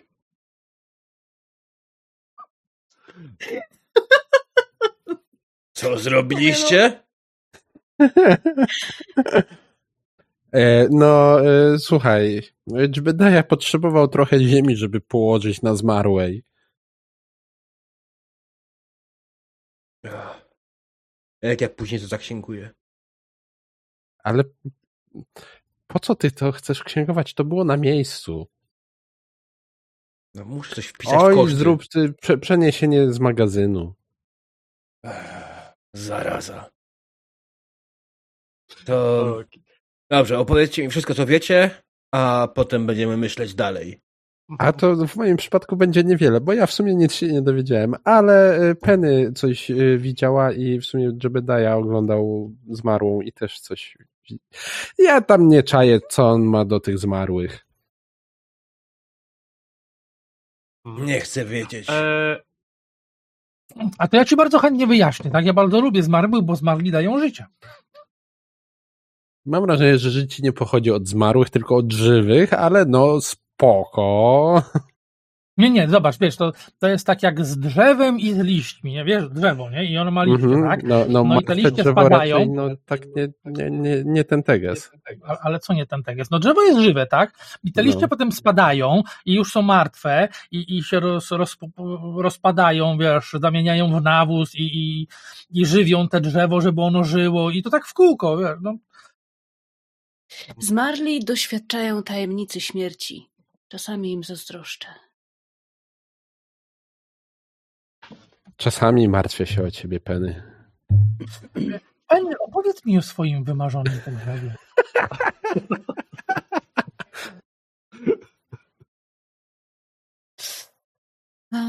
Okej. Dobrze. Proponuję, żebyśmy przegadali to przy najważniejszym napoju dla każdego człowieka i nie tylko, czyli kawie. Tylko nie z Starbucksa, proszę. Chodźmy do Hortonsa.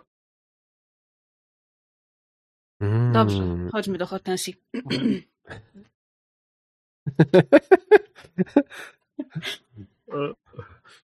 Hortons z baristką Hortensją? Nie. A dlaczego my nie pójdziemy przecież do Dlaczego my nie pójdziemy do Aroha i jego lokaj nam zrobi lepszą kawę? Nie, no naprawdę, znowu do mnie. U ciebie się tak fajnie siedzi. Masz więcej miejsca niż ja w moim mieszkaniu 26-metrowym. No dobra. Okay. Mogę na chwilkę przejąć narrację? Jasne. Okay. Pytasz? Jesteś mistrzem. Nie, wiesz co? Ceremonii. Przepraszam, ceremonii. Tak. Nie. Jakby nie chcę ten... Jesteście, rozumiem, u Aroha. Na jednym z telewizorów wyświetlany jest reportaż z miejsca zbrodni, przed którym byliście. Reporterka relacjonuje na tej zasadzie. Wiesz, rzecznik prasowy policji stoi obok, ona mu podtyka mikrofon i słyszać standardowo: do końca śledztwa nie mogę udzielać żadnych informacji. Tak, zmarła była tu, znaczy mieszkała w tym domu. Takie ogólne okulniki, widać jest tam jakaś przybitka na wynoszone ciało, ale udało jej się złapać jeden fragment takiej rozmowy dwóch tych pracowników koronera zabierających ciało do kostnicy. Jak słyszycie, słychać takie: ty, ale to naprawdę musiał być dziwny człowiek. Dlaczego wyrzucił na nią tego fikusa, to ja nie wiem.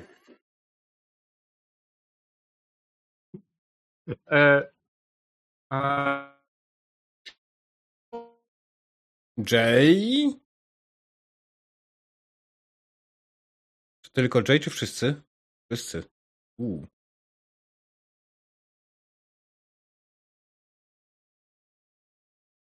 Zaraza. Straciłem wszystkich.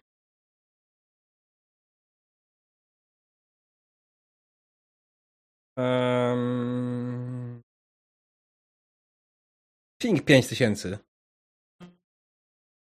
Czekajcie. Już chwileczkę zmienię serwer. U nas jest na odwrót.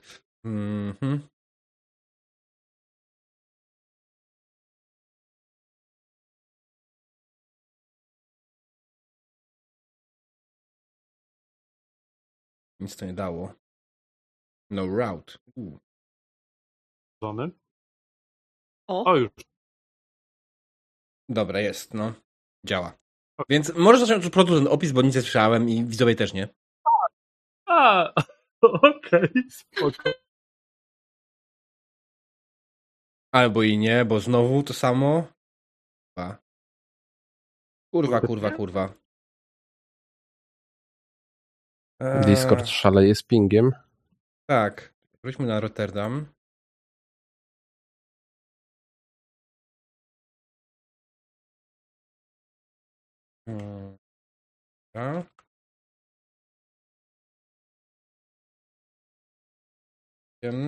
Wygląda ok. Dobra, jak mi słyszycie? Czujesz dobrze? Jak się bawicie?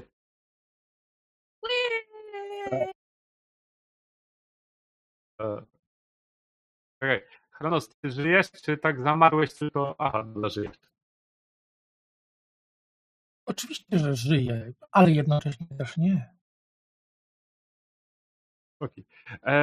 Dobra. Wszystko okej, Diabeł, ze streamem w takim wypadku? No, jakoś was słychać, nie? Okej, dobra. To wracając do miejsca, gdzie niestety nas przerwało. Siedzicie u Aroha.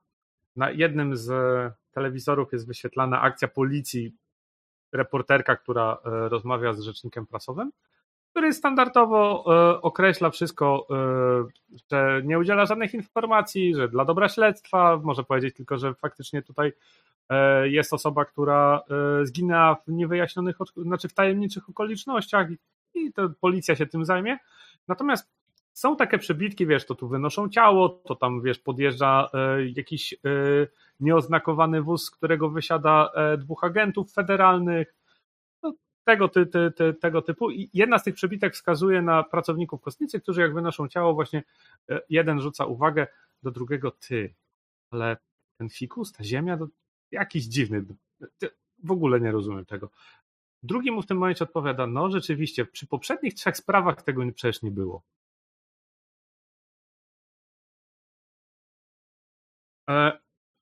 I widać jeszcze to, że śledztwo prowadzi posterunek 15. Proszę pytać o ten detektyw Enkidu, która została przydzielona do tej sprawy. Znaczy, to jest takie ogłoszenie do świadków, że jeżeli ktoś coś widział i tak dalej, to proszę się udać na posterunek 15. Detektyw Enkidu jest prowadzącą tą sprawę, no i z nią należy to rozmawiać. No i widać jeszcze ten przebitkę w pewnym momencie na jakiegoś takiego reportera, który tam stoi, wiesz, i krzyczy w kierunku tych agentów federalnych. Czy dacie jakiś komentarz, że to jest kolejna taka zbrodnia? Jak długo jeszcze ten seryjny morderca będzie działał w okolicy? Wiesz, jakieś takie rzuca jakieś uwagi. Biorąc pod uwagę to, co było słychać, tą taką niewyraźną rozmowę tych pracowników kostnicy, sprawia wrażenie człowieka, który wie coś więcej, tak? I w tym momencie, jak on tam coś wykrzykuje, to jest tylko coś, jeden z tych agentów się nachyla i dwóch policjantów idzie w jego stronę, żeby go wyprowadzić po prostu, bo im przeszkadza na zasadzie, proszę stąd odejść, proszę się nie zbliżać, nie wiem, proszę się wylegitymować, a skąd pan to wie, proszę się udać na posterunek, tego typu rzeczy, tak, na tej zasadzie. I dostrzegliście jeszcze jedną rzecz. Znaczy, ty w sumie dostrzegłaś. Gdzieś mignął ci jeden z agentów twojej agencji, który też się przyglądał tej sprawie. On stoi w takim niewielkim tłumie 10 gapiów, którzy gdzieś tutaj się zebrali i obserwują. Mignął ci. No i wszyscy zauważyliście, że pojawił się pojazd, radiowóz tej jednostki do spraw Richterów. Też się pojawił, tak? I tutaj padło od razu pytanie, czy sprawa jest związana z Richterami? Policja standardowo powiedziała za wcześnie, żeby coś powiedzieć. Tak. Czyli ten koleś z policji, który się wypowiadał jakby oficjalnie, to był taki ogólny rzecznik policji, a nie wydziału Richterów. Tak. Taki ogólny rzecznik policji, po prostu ten, starający się uspokoić sytuację, czy przedstawić, wiesz, jak to bywa, nie? Macie jakiś taki ogólny pogląd, możecie się naradzić, gdzie chcecie, bo to dla mnie jest też będzie jakby informacja zwrotna, gdzie kolejną scenę jakby wam mówić. Mhm. To komu jaką kawę? Cappuccino, tak jest dużą ilością pianki. Chcesz do tego troszkę cynamonu i kardamonu na wierzch? Pewnie. Oczywiście. Jebediah? Czarna? Nie, dziękuję, ja tego nie piję. Woda? Herbata? Bardzo chętnie. Najlepiej woda życia.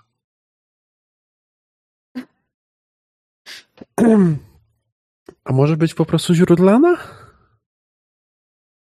Jasne. Ostatecznie Mountain Dew. Okej.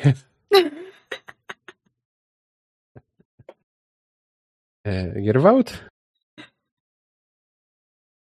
Gierwant. Do cholery jasnej, kiedy się nauczysz, zaraza. Oczywiście, że Amerykana. To przez mój akcent. Amerykana. Bez cukru, bez mleka. Zwykła, czarna, mocna, jak samo zło. Na pojedynczym, podwójnym espresso? Po prostu zło. Potrójne? Już nie zwracam uwagi na te pytania dodatkowo o kawę i po prostu zajmuję się... Wyciągam jakiś papierek, prawdopodobnie jest faktura, którą zaczynam coś na niej wypisywać. A więc po złożeniu zamówienia naszemu domowemu bariście, to siadamy pewnie na takim trochę zasłoniętym od reszty ogrodu patio, otoczonym pięknie przystrzyżonymi krzewami i drzewami, i możemy podyskutować, gdzie pójdziemy dalej.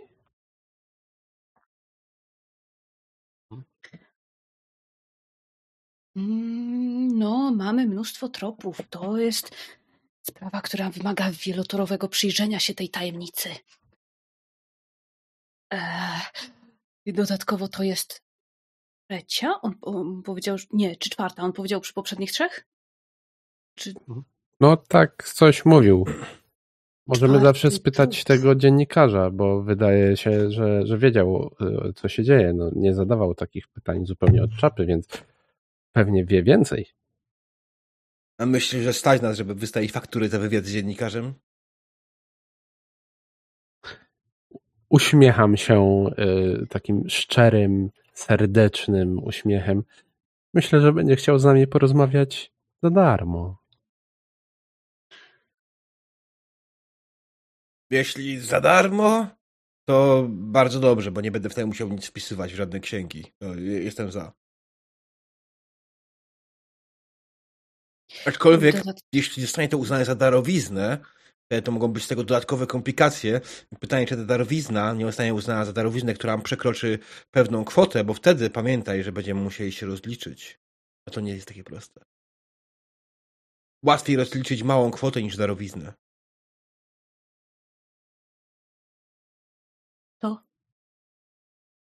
Co? Tak. Spójrz na to z tej strony. Pomyśl, że udzielasz wywiadu jako formę działalności charytatywnej i wtedy będziesz mógł to odliczyć od podatku. No właśnie, najgorzej. Wiesz, ile odliczenia od podatku robią dodatkowych problemów? Nie, ja mam od tego księgową. Spoglądam piorunującym wzrokiem na Jebediah. Zdradzacie z jedną księgową. Dobrze. To jeszcze raz. Dziennikarz, tak? Dziennikarz, który być może coś wie, a może jednak dziennikarz, który ma jakiekolwiek informacje, jedyną osobą, która wie cokolwiek. Ale być może ten dziennikarz jest powiązany z tą sprawą. Kto wie? No, liczę na to, że on będzie wiedział coś więcej. No tak, tak. Może to drobny szczegół, ale dostrzegłam tam w tej telewizji jednego z pajaców, znaczy agentów z agencji.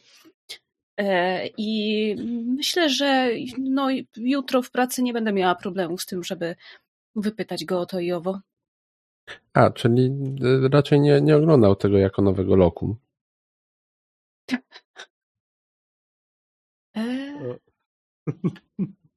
A tego to nie wiem. Nie wiem. Muszę się dowiedzieć. Spoko. Szybki research. W internecie pozwolił pokazać, jak wygląda redakcja gazety, do której chcecie się udać. Macie wrzuconą pineskę na czacie na stole. Gazeta nazywa się chyba The Facts.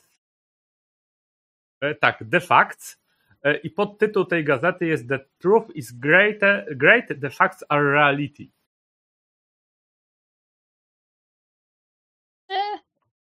Okay. Jakbyście się pytali, to redakcja się mieści zaraz obok bistro u Turka. Faktycznie jest bistro u Turka. Najpierw kebab, potem wywiad. Kebaba będzie mogły sobie wpisać w koszty, więc bardzo polecam. No jak stawiasz, to jasne. On coś stawia. Torturę oczywiście. Okej. Następnego dnia ranem, czy jeszcze po nocy próbujecie się tam dostać? Chyba. A czy jest która godzina? Wieczór, nie? Wiesz co, 22 już teraz w tym momencie, nie? No ja myślę, że możemy spróbować dzisiaj, co nam szkodzi. Przed chwilą był na miejscu zdarzenia, bo to było live, no nie? Czy to było nagrane? Nie, to już było nagrane, bo wy, wiesz, musieliście dojechać do Aroha, więc to było jakby odtworzone. Ale niedługo wcześniej, bo jednostka ta uderzeniowa przyjechała po nas, więc to jakby time frame znamy. Mhm, tak. Więc przypuszczalnie, jeżeli pismaka nie zwinęli, to teraz siedzi i skrobie. No to możemy tam jechać. Mhm. No, okej. Dzielnica wygląda całkiem przeciętnie. Naprzeciwko jakieś świeżo pobudowane lofty. Po tej stronie ulicy bar u Turka. Zaraz obok wielka redakcja The Facts. Ale jest, to jest ten... Czekaj, ten Turek, a de facto to jest ta chałupka obok, czy co to jest? Tak, dokładnie ten Turek i de facto mieszczą się w jednym wejściu. Okej. Okay. O, to już wszystko wiemy to o tej gazecie. No właśnie o to chodzi. To jest gazeta, wiesz, tego typu, że kiedyś jeszcze płacili, wiesz, za takie niesamowite zdjęcia, natomiast teraz to już tak łatwiej o nie, więc muszą szukać innych materiałów. Ale rzeczywiście, jak podchodzicie, podjeżdżacie, to widać, że światła się palą. Żeby nie było, redakcja to są 3 pomieszczenia. Pierwsze pomieszczenie to jest tam w tym momencie bije światło przez tą witrynę szklaną. Widać człowieka, który siedzi nad komputerem i coś miarowo stuka, patrząc co jakiś czas, zerkając na jakiś taki notatnik, obok stoi dyktafon, także widać chyba, tak jak patrzycie od tyłu w sumie na niego, to chyba jest właśnie ten dziennikarz, który tam był na tym miejscu. No to chyba... I jeszcze widzicie jedną rzecz, to powiem, przed... Sklepem, właściwie przed tym bistro u Turka siedzi taki człowiek, nie? I ma na sobie garnitur, znaczy siedzi, właściwie klęczy, ma na sobie taki garnitur już mocno znoszony, troszeczkę powycierany, podniszczony, ma przed sobą taką kartkę postawioną i wiesz, jakąś czapkę, w której jest trochę drobnych. Jest napisane byłem księgowym. Przebudził się we mnie Polski Ład. Wspomóżcie.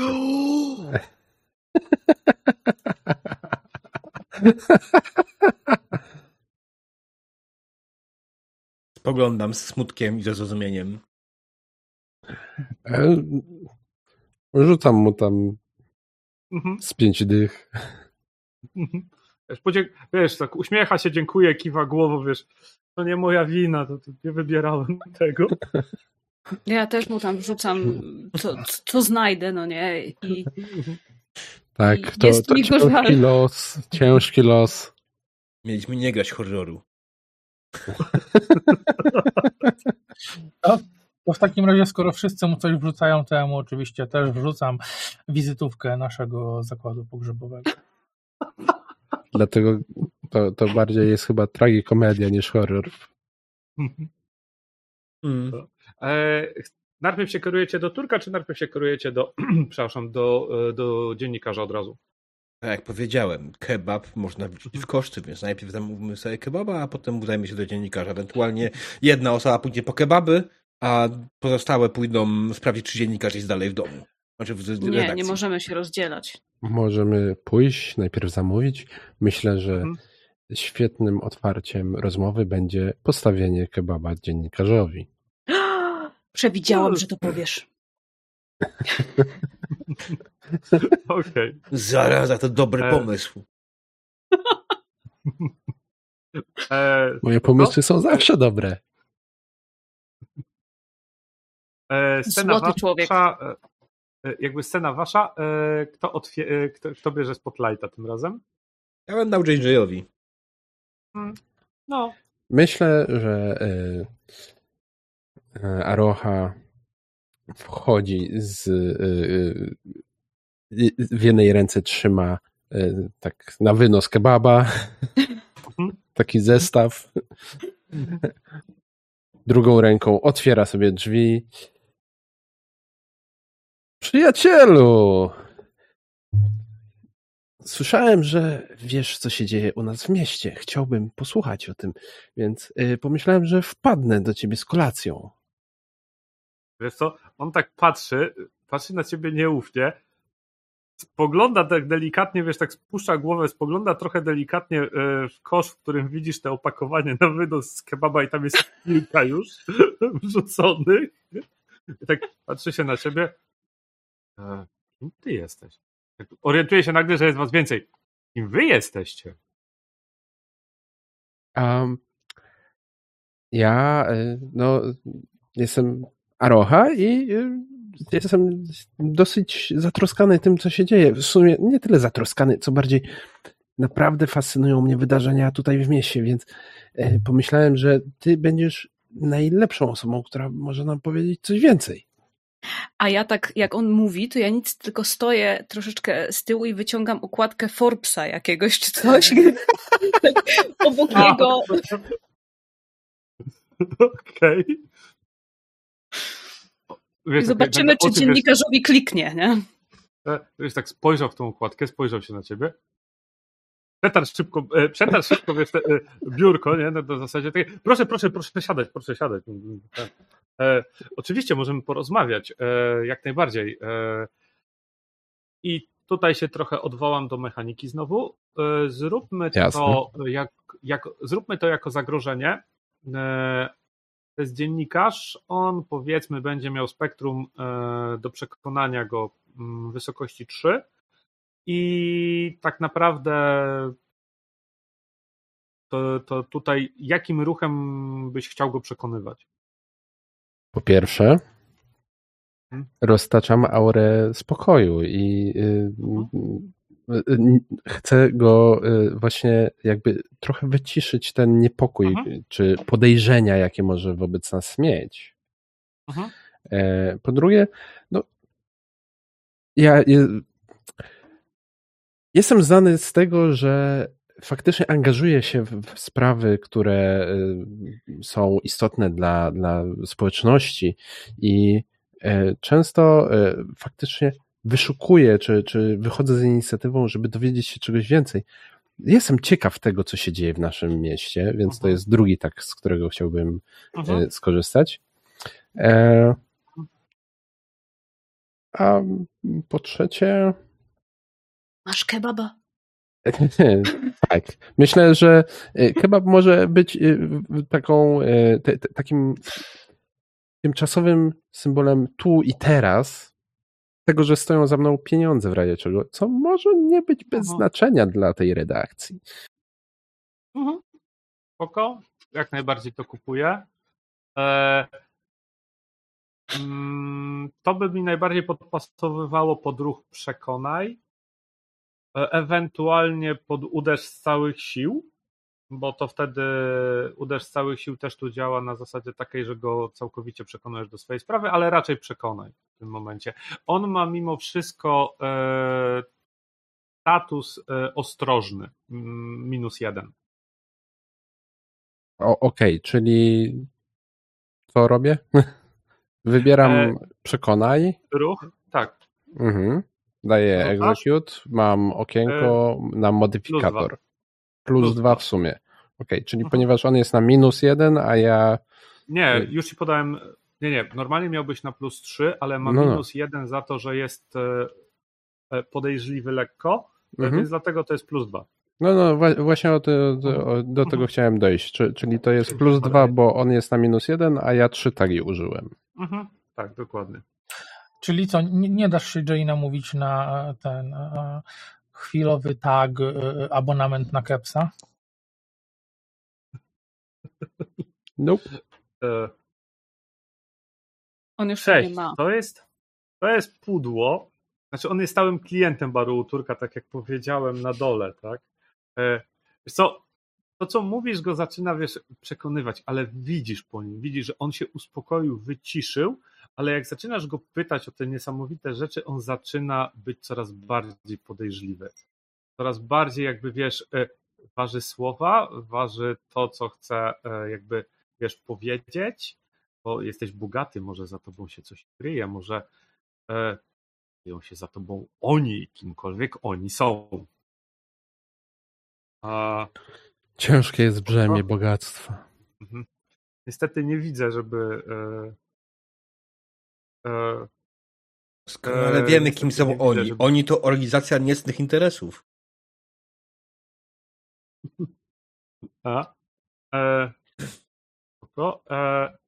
Wiesz co? Skomplikuj sprawy bardzo. Wybiorę sobie. W tym momencie, jak wiesz, on już tak wpada w pewnym momencie w taki delikatny niepokój, zaczyna się, wiesz, tak lekko rozglądać. Słyszycie, jak z piskiem hamują przed tą redakcją i tym barem 2 samochody, w których widzicie, wysypuje się grupa ludzi, tak, takich typowych karków, po naszemu byśmy powiedzieli, że dresów, ale w Stanach to jest chłopaki z getta przyjechali.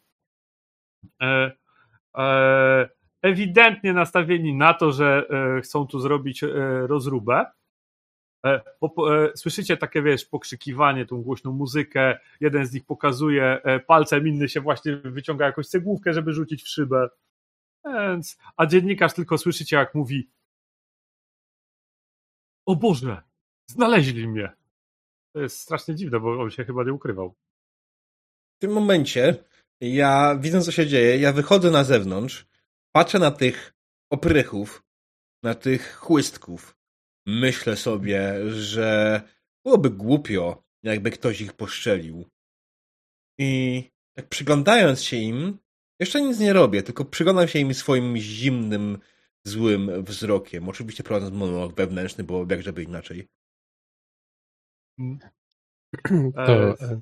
A Rocha też wybiega przed, ale chłopak, spokojnie, nie trzeba tutaj, po co te nerwy, naprawdę, jeszcze komuś krzywdę tym zrobicie. Tak patrzę w tym momencie.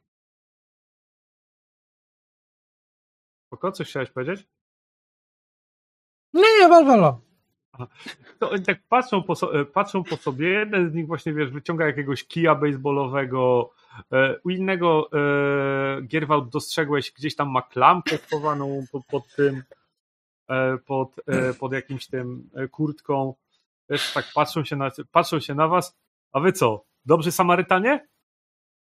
Ja w tym momencie, widząc to, co ten, wyciągam swojego Desert Eagle'a na ludzi, na którym z prawej strony jest wypisane pro, a z drugiej forma. Wyciągnę w niego. A słyszałeś o złych Samarytanach? Spoko. To będzie się kwalifikowało w dwa ruchy, bo to jest tak. Który z was bardziej chce przejąć scenę w tym momencie? Bo mi się wydaje, że to jest jednak jeszcze nie jest eskalacja, więc tutaj bardziej możesz próbować ich przekonać. No więc ja bym próbował nie doprowadzić do faktycznego, fizycznego starcia. A ja chcę ich zastraszyć. Wiesz co, to zróbmy tak. Mechanicznie to by wyglądało w ten sposób.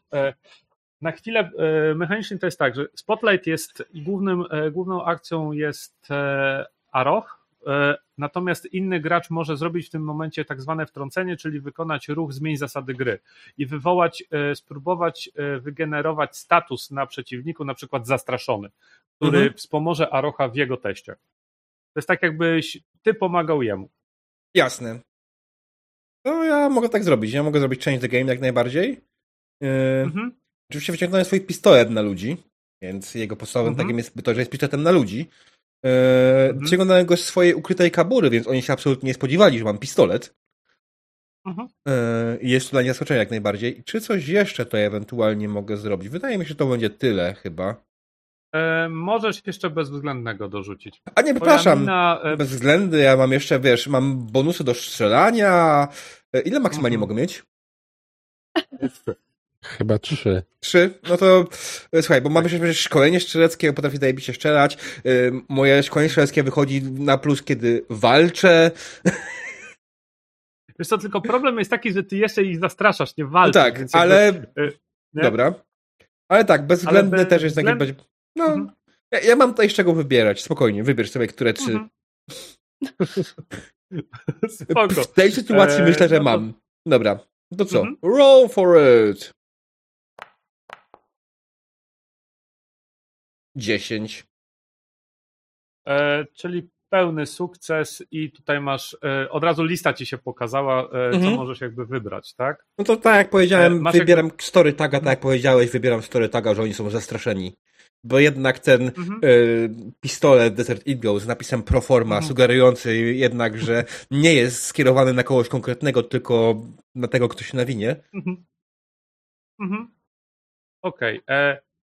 W tym momencie, bo to jest tak, poczekaj.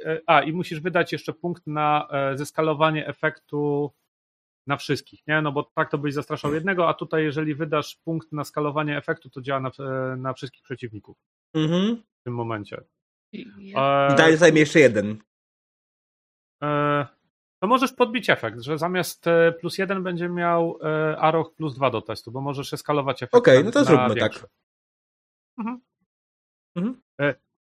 Okej, widzicie, że goście w tym momencie tak zmiękli, nie?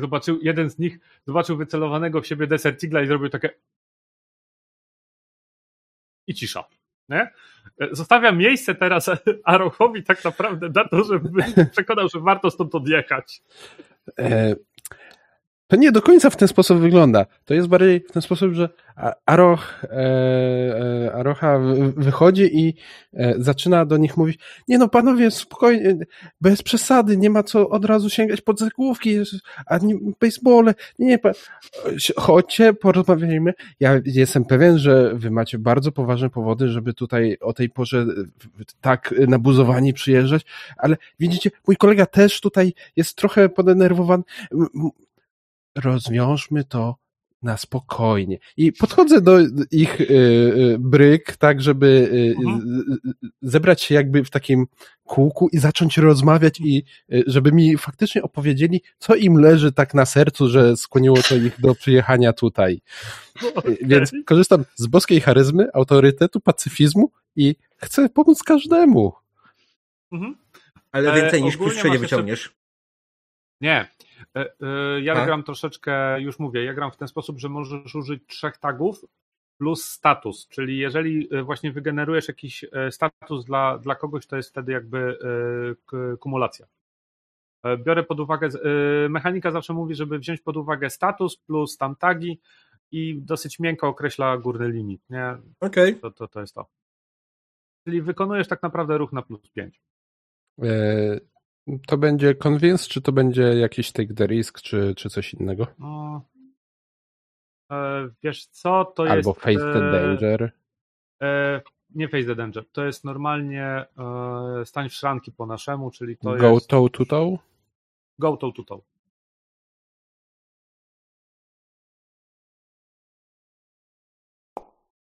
Rum, rum. 12. O, no proszę, i możesz na nich od razu narzucić status poziomu 5. Ogólnie oni mieli status na spektrum zastraszanie mieli 3, na spektrum pobicie mieli 4. Znaczy, jeżeli byście siłowo chcieli. Ten. Więc w tym momencie oni są złamani, na zasadzie takiej przezwyciężyliście niebezpieczeństwo, oni rzeczywiście zaczynają z tobą rozmawiać i tak dalej. Wyszło na to, że ktoś im po prostu zapłacił, żeby wtubili temu dziennikarzowi za to, że wtyka nos w nie swoje sprawy. No to jestem pewien, że za odpowiednią darowizną, ale mówię na tyle głośno, żeby Gierwant nie usłyszał, że to darowizna będzie. Bo zaraz się włączy mu 1000 formularzy, że za odpowiednią darowizną to zechcą się podzielić informacją, kto był taki przyjacielski wobec naszego kolegi dziennikarza. No bo to tutaj, no patrzcie, biedak siedzi po nocach, nie dosypia, wcina tylko kebaba. Jeszcze chcieliście go stłuc? Po co? Spoko. Wiesz co? Oni siedzieli w swoim barze. Na swojej dzielni, tak zwanej, czyli w swoich kwartale kilku bloków. I przyjechał do nich facet, opisuje ci jakiegoś takiego około 30-40-latka może, taki dobrze zbudowany, trochę pachniał morzem, rybami, prawdopodobnie jakiś pracownik doków, coś taki, tak obstawiają. I zapłacił im na zasadzie takiej, że dziennikarz chodzi za jego kumplem i wtyka nos w sprawy jego kumpla i macie tutaj $200, pojedźcie, zróbcie mu wjazd na ten do redakcji. Pokazał im zdjęcia, jak ta redakcja wygląda, więc goście długo się nie zastanawiali, skrzyknęli się i wiesz, i po prostu zapakowali się w dwa samochody i pojechali.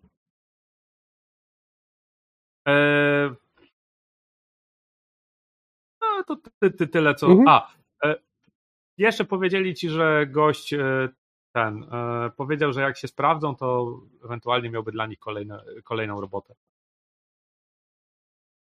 To jeżeli by się pojawił, to dajcie mi znać i podsuwam im wizytówkę z telefonem. Mhm.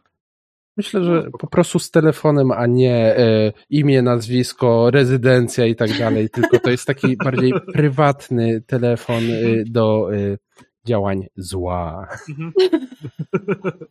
Okej. Co? Prywatny telefon do działań zła. Okej. Możemy wrócić w tym momencie jakby do tego...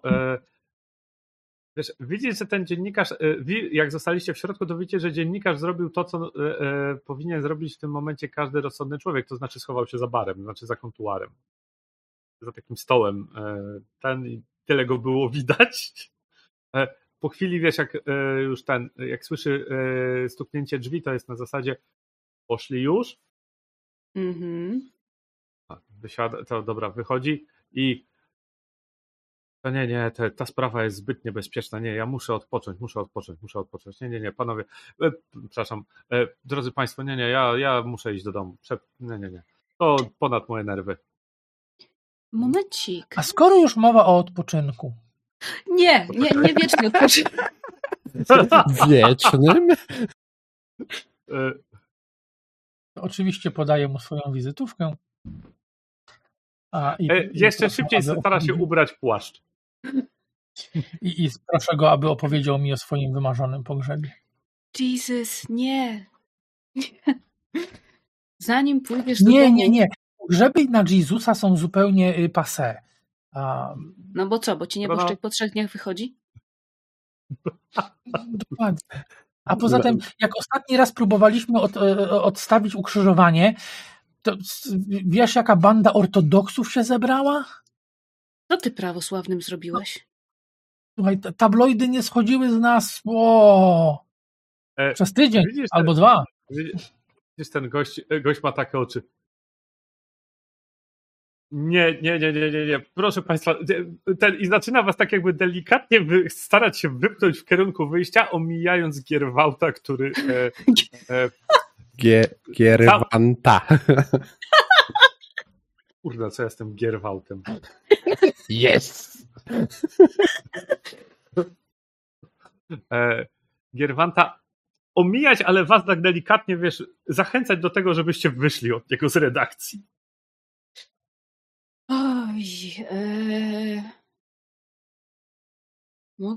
Mogę spróbować go jakoś przekonać, żeby powiedział nam wszystko, co wie?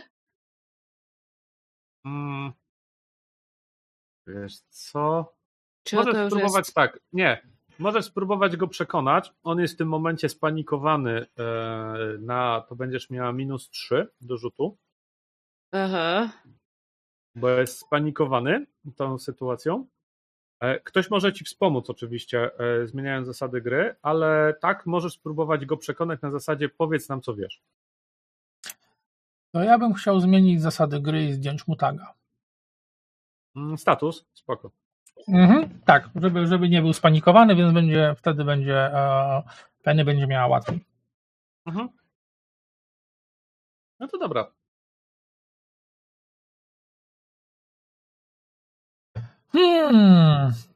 Okej, więc pełna profeska, spokój grabarza i rozbroję każdego. Rozbroisz? A dobra, w sumie tak. Ewentualnie mogę zamienić pełną profeskę na mowę z srebrem, to będzie najfajniejsze. Mhm. Oko pasuje, więc pamiętaj o tym, że masz taga -1. I ty starasz się zmienić zasady gry, żeby go uspokoić, znaczy żeby wygenerować juice. Chcę, żeby nie miał już statusu, że jest spanikowany. Ale to spektrum nadal działa też na twój ruch, nie? Mhm. Też działa ci na zmienić zasady gry, więc będziesz robił na 0 +3, -3. Mhm. Słuchaj, może coś z tego wyjdzie, a może pogorsza sprawę, będzie fajnie. Wrócą ci gangsterzy.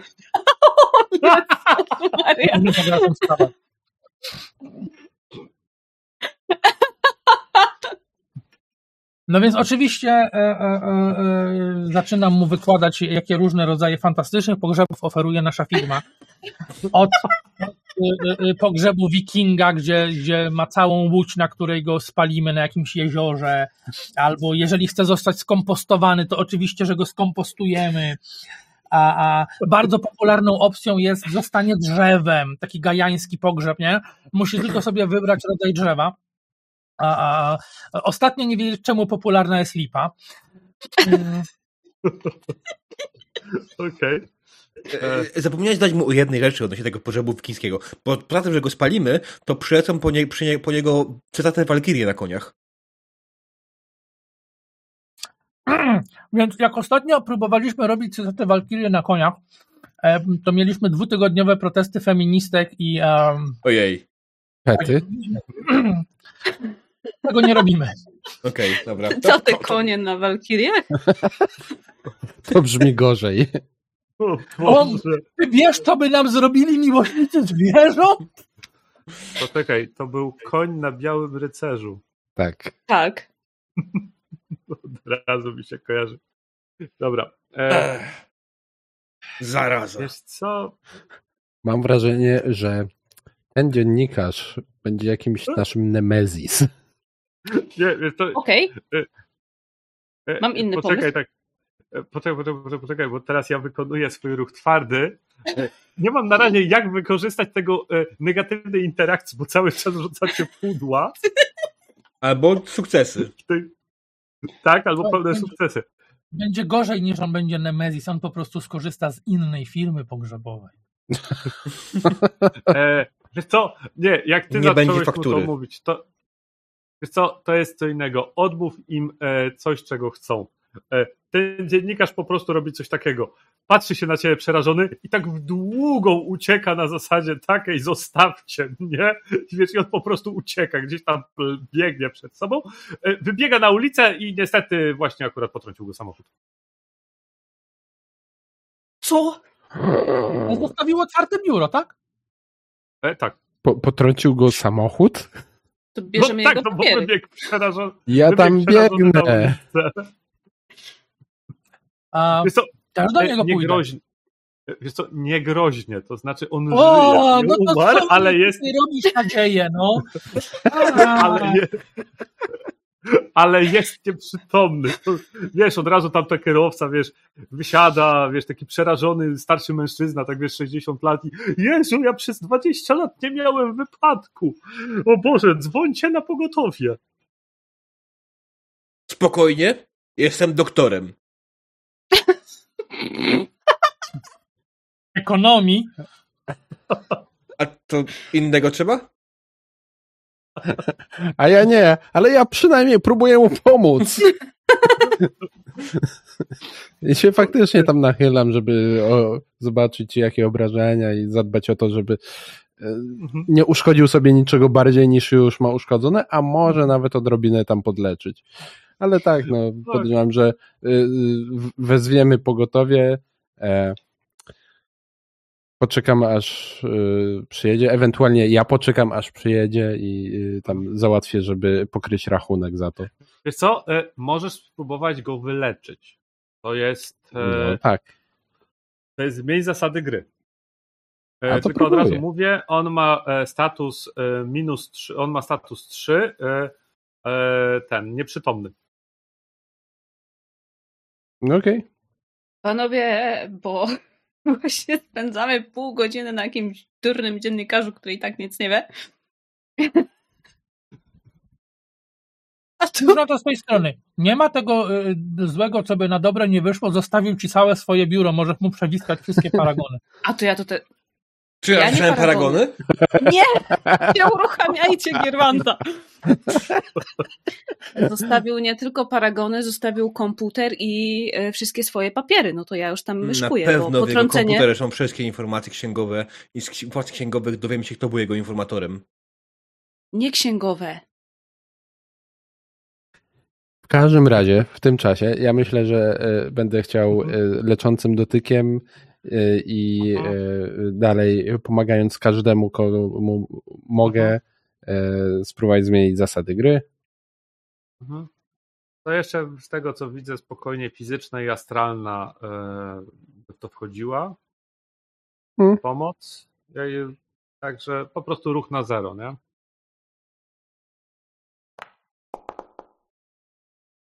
Siedem. Częściowy sukces. Nie, częściowy sukces. Ale pamiętaj o tym, że masz negatywne do wykorzystania. Wiem, właśnie dlatego będę ją starał się wykorzystać. Czyli zaskoczy umrze. Nie, powiem tak. Ja po pierwsze chciałbym zadbać o to, żeby jemu nic nie zagrażało tak faktycznie. Nie muszę koniecznie przywracać mu jakby świadomości w tym momencie, go cucić i tak dalej. Starczy mi pewność, że on jest bezpieczny. Spoko. Okej. Spoko. To luz. Wiesz co, on będzie przytomny, trochę go podleczy, znaczy 2-3 kości mu się zrosną, zniknie wstrząsienie mózgu, które miał, takie rzeczy, ale karetka go i tak zabierze, wiesz, do szpitala, żeby sprawdzić, czy nic poważniejszego mu nie jest. Natomiast poczekaj, bo to było 7-9 na zmień zasady gry. Dobra. Czekajcie, ja muszę sobie tylko sprawdzić jedną rzecz w samych zasadach. Sekundka. Tak, używam podręcznika. I to inaczej niż podkładki. Tak, to tak pijąc do tego mojego najdłuższego posta w życiu na Facebooku. A kiedy ty sobie szukasz? Penny.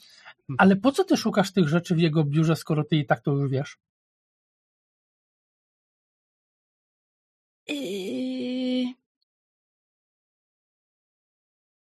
Wiedza wymaga działania, wiedza wymaga poświęceń, tajemnice służą temu, by je zgłębiać. Nie przeszkadzaj! W momencie, dobra. Spoko, to ja faktycznie skomplikuję wam sprawy bardzo. Wiesz co, w momencie, w którym wiesz, mu pomagasz i wstajesz, wiesz, już jest ta karetka, dzwoni twój telefon. Mhm. Odbierasz? Tak, momencik. Odbieram. Halo? Aloch? Aloch Rangi? Zależy, kto mówi. Tak, słucham. Okej. Do widzenia panu. Do widzenia? Wiesz, tak patrzę się trochę skonfundowany na telefon. Widzisz, podnosisz trochę tak głowę i nagle widzisz taki tutaj, mniej więcej na tej wysokości, czerwony pół.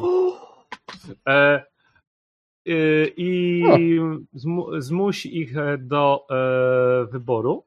I w tym momencie wykonuje ten ruch twardy. Postaw ich przed trudnym wyborem albo rozpętaj piekło. Przyjmij status -4 ciężka rana ciężka rana lub poczekaj lub rzucę tylko okiem.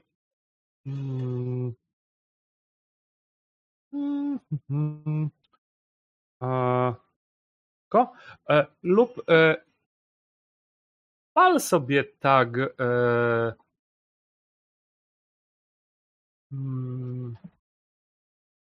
uspokajająca aura. Najbardziej będzie pasował. No jednak jak ktoś do ciebie strzela, to się ciężko być spokojnym.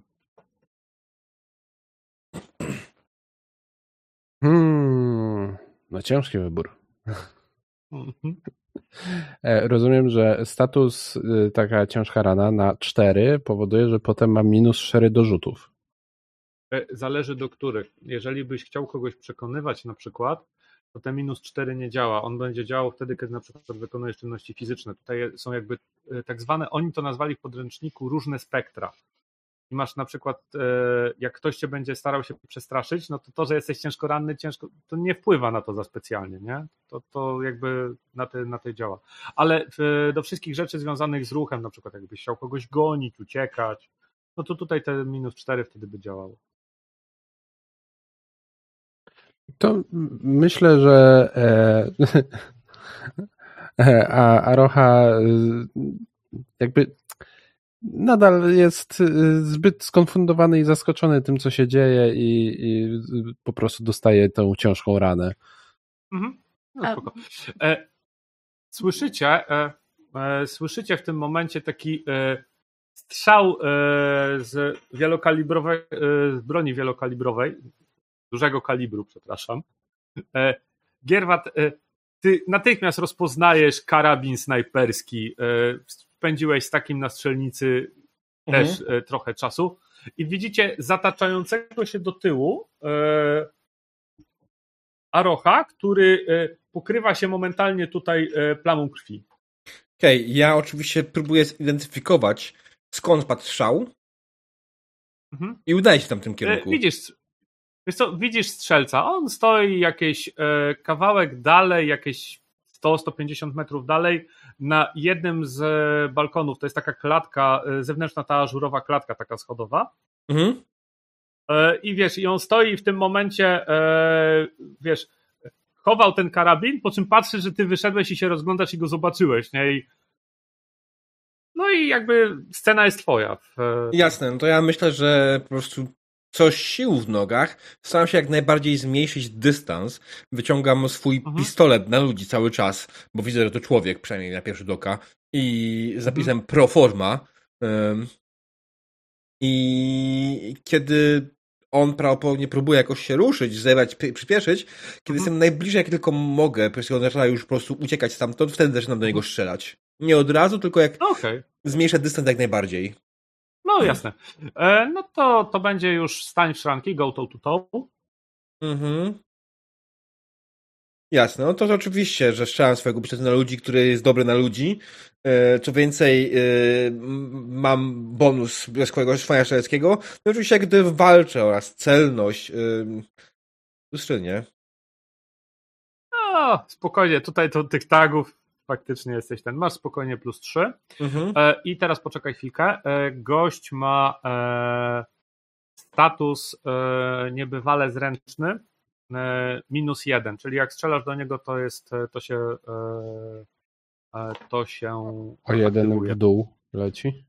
Tak, to się aktywuje. Okej, dobrze, no niech będzie w takim przypadku. Rzućmy.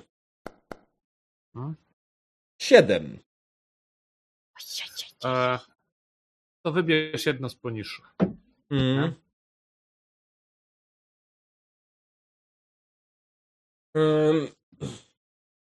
Ja myślę, że ja chcę dać mu status z tierem 2. Oczywiście status ranny, że go postrzeliłem, nie? Okej. Jak będzie próbował uciec, to będzie mu już trudniej, na pewno. Spoko, ale wystawiasz się tym samym na jego kontrę, nie? No rozumiem. Tak. I bo tam jest ta opcja na zasadzie takiej, że blokujesz jego próby, bo to ja jakby nie wykonuję akcji jako takich, tylko ja jakby reaguję na was. Wiesz, postrzeliłeś go, on się lekko zatoczył, ale podrywa ten karabin i znowu strzela w ciebie, tylko tym razem wiesz, nie celowany, tylko taki szybki strzał, tylko masz dziwne wrażenie, że on tym razem nie strzela z karabinu. On chyba strzela z... Ten karabin przez moment taki mignął, że on wali z kuszy, ma taki jakiś dziwny kapelusz z piórkiem, jakiś taki, wiesz, taką brudkę szwajcarską. Dostajesz, możesz i teraz tak, dostajesz rana postrzałowa 3, ale możesz zmierzyć się z zagrożeniem. Możesz wykonać ruch, zmierz się z zagrożeniem, żeby zniwelować część obrażeń, znaczy statusu, który ci nadaje. Jasne. To myślę, że jak najbardziej face danger. Czy ja mogę teraz użyć swoich tagów dalej? Tak, oczywiście. No to myślę oczywiście, że skorzystam swoich znaków wiedźmińskich. Bo na pewno mam kłęb, tak, który chroni mnie przed obrażeniami. Dodatkowo czy coś tutaj mi może jeszcze pomóc? Gdy walczę? Gdy walczę, tak. Szkolenie strzeleckie pomaga mi, gdy walczę. Zastanawiam się, czy bezwzględność mi tutaj pomaga, ale chyba nie, bo to jest obrona, a nie moje napilanie. Nie. Więc tylko plus 2 wydaje mi się. Jeszcze mógłbyś... Niezniszczalny masz, nie? Ale niezniszczalny to jest... ale to się... Tak, to się tyczy tego pistoletu, że niezniszczalny jest. To też jest... To może trafił w pistolet. Tak, możesz... Nie, wiesz co, jeżeli ty wyciągnąłeś pistolet... Możesz zasłaniać. Ale ja nie ten pistolet mam w ręce, mam drugi. To jest drugi. Tak, ale pistolet na potwory masz gdzieś przy sobie, w kaburze. Może, wiesz, tak się ustawia, żeby odruchowo w niego strzelił na przykład. Okej, dobra. Spróbujmy. 7. Czyli dostajesz status poziomem 1 mniej, czyli dostajesz ranny 2, tak jak on, nie? Okej. I teraz na chwilkę tutaj stańmy z tą akcją, cofnijmy się na razie do samej redakcji. Słyszycie, wysłyszycie te kolejne jakby tam strzały na ulicy, natomiast jakby leży Aro, krwawi, ale żyje. Karetka nie zdążyła odjechać, więc tak naprawdę ci sanitariusze teraz wypadają, żeby udzielić mu pierwszej pomocy. Czy wy chcecie się włączyć jakby do tej akcji, czy na razie możemy kamerą iść za Gierwantem i jego pogonią? To znaczy, wiesz, mówisz, że wszystko jest pod kontrolą, więc Jebediah jak zwykle nie tracąc rezonu, po prostu wychodzi na zewnątrz i ze spokojem się przygląda rozwojowi sytuacji. Mhm. Bo może jednak ktoś wreszcie umrze. No nie. To w momencie, kiedy Aroha zostaje postrzelony, to Penny po prostu zamiast spędzać najbliższej godziny na przeszukiwaniu biura tego niechlujnego dziennikarza, łapie tylko jego komputer i ładuje się do karetki, twierdząc, że jest członkiem rodziny. Aha, okej. Żeby jechać z nim do szpitala i go pilnować, bo ewidentnie ktoś go chciał zdjąć, no nie, więc... Aha. O, spoko. To kamera idzie dalej w takim wypadku za Gierwantem. I Gierwant, cena jest twoja dalej. Mhm. Ja myślę, że po prostu nie pozostaje mi nic więcej, jak tylko oberwałem oczywiście z powrotem, tak? Więc już tam lekko się kołysząc, dalej celuję w niego, ale w tym momencie celuję w jego broń. Tą, którą do mnie strzelał, tak żeby go zdisarmować.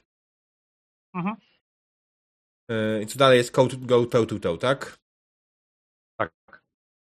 Teraz tak, jakoś mam znaczy, nie, wiesz co, można to potraktować, że na przykład chcesz wykonać naprawdę ryzykowny manewr i starasz się zniszczyć broń, czyli na sukcesie na przykład wytrącisz albo zniszczysz mu jego pistolet.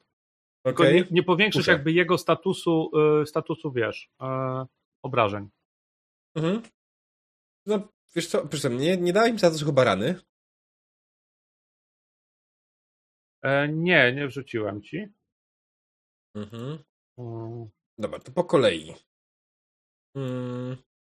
Tak się do niego strzelam cały czas swojego pistoletu na ludzi, więc wybierz sobie 3, których chyba na pewno bonus ze strzela, do celności, pistolet na ludzi. Tak. Tego jest sporo. Nie wiedziałem, że aż tak to nie będzie się kombić. Dobra, więc generalnie plus 3 i jakie minusy mam? Wiesz co, masz minus 2 za swój tag. Za swój status. Mhm, czyli na 1 plus. Za tą ranę postrzałową. Mhm. Okej. A, poczekaj. No. Dobra. Bo jeszcze muszę powiedzieć, że są jeszcze dwie możliwości. No. Jest taka możliwość, że możesz spalić tak za trafienie. Poświęcasz tak, palisz go i nie musisz rzucać kostkami. Z automatu masz tak, jakbyś wyrzucił 10 z mocą plus 3. Czyli z efektem, jeżeli by tam był jakiś efekt, to jest efekt 3.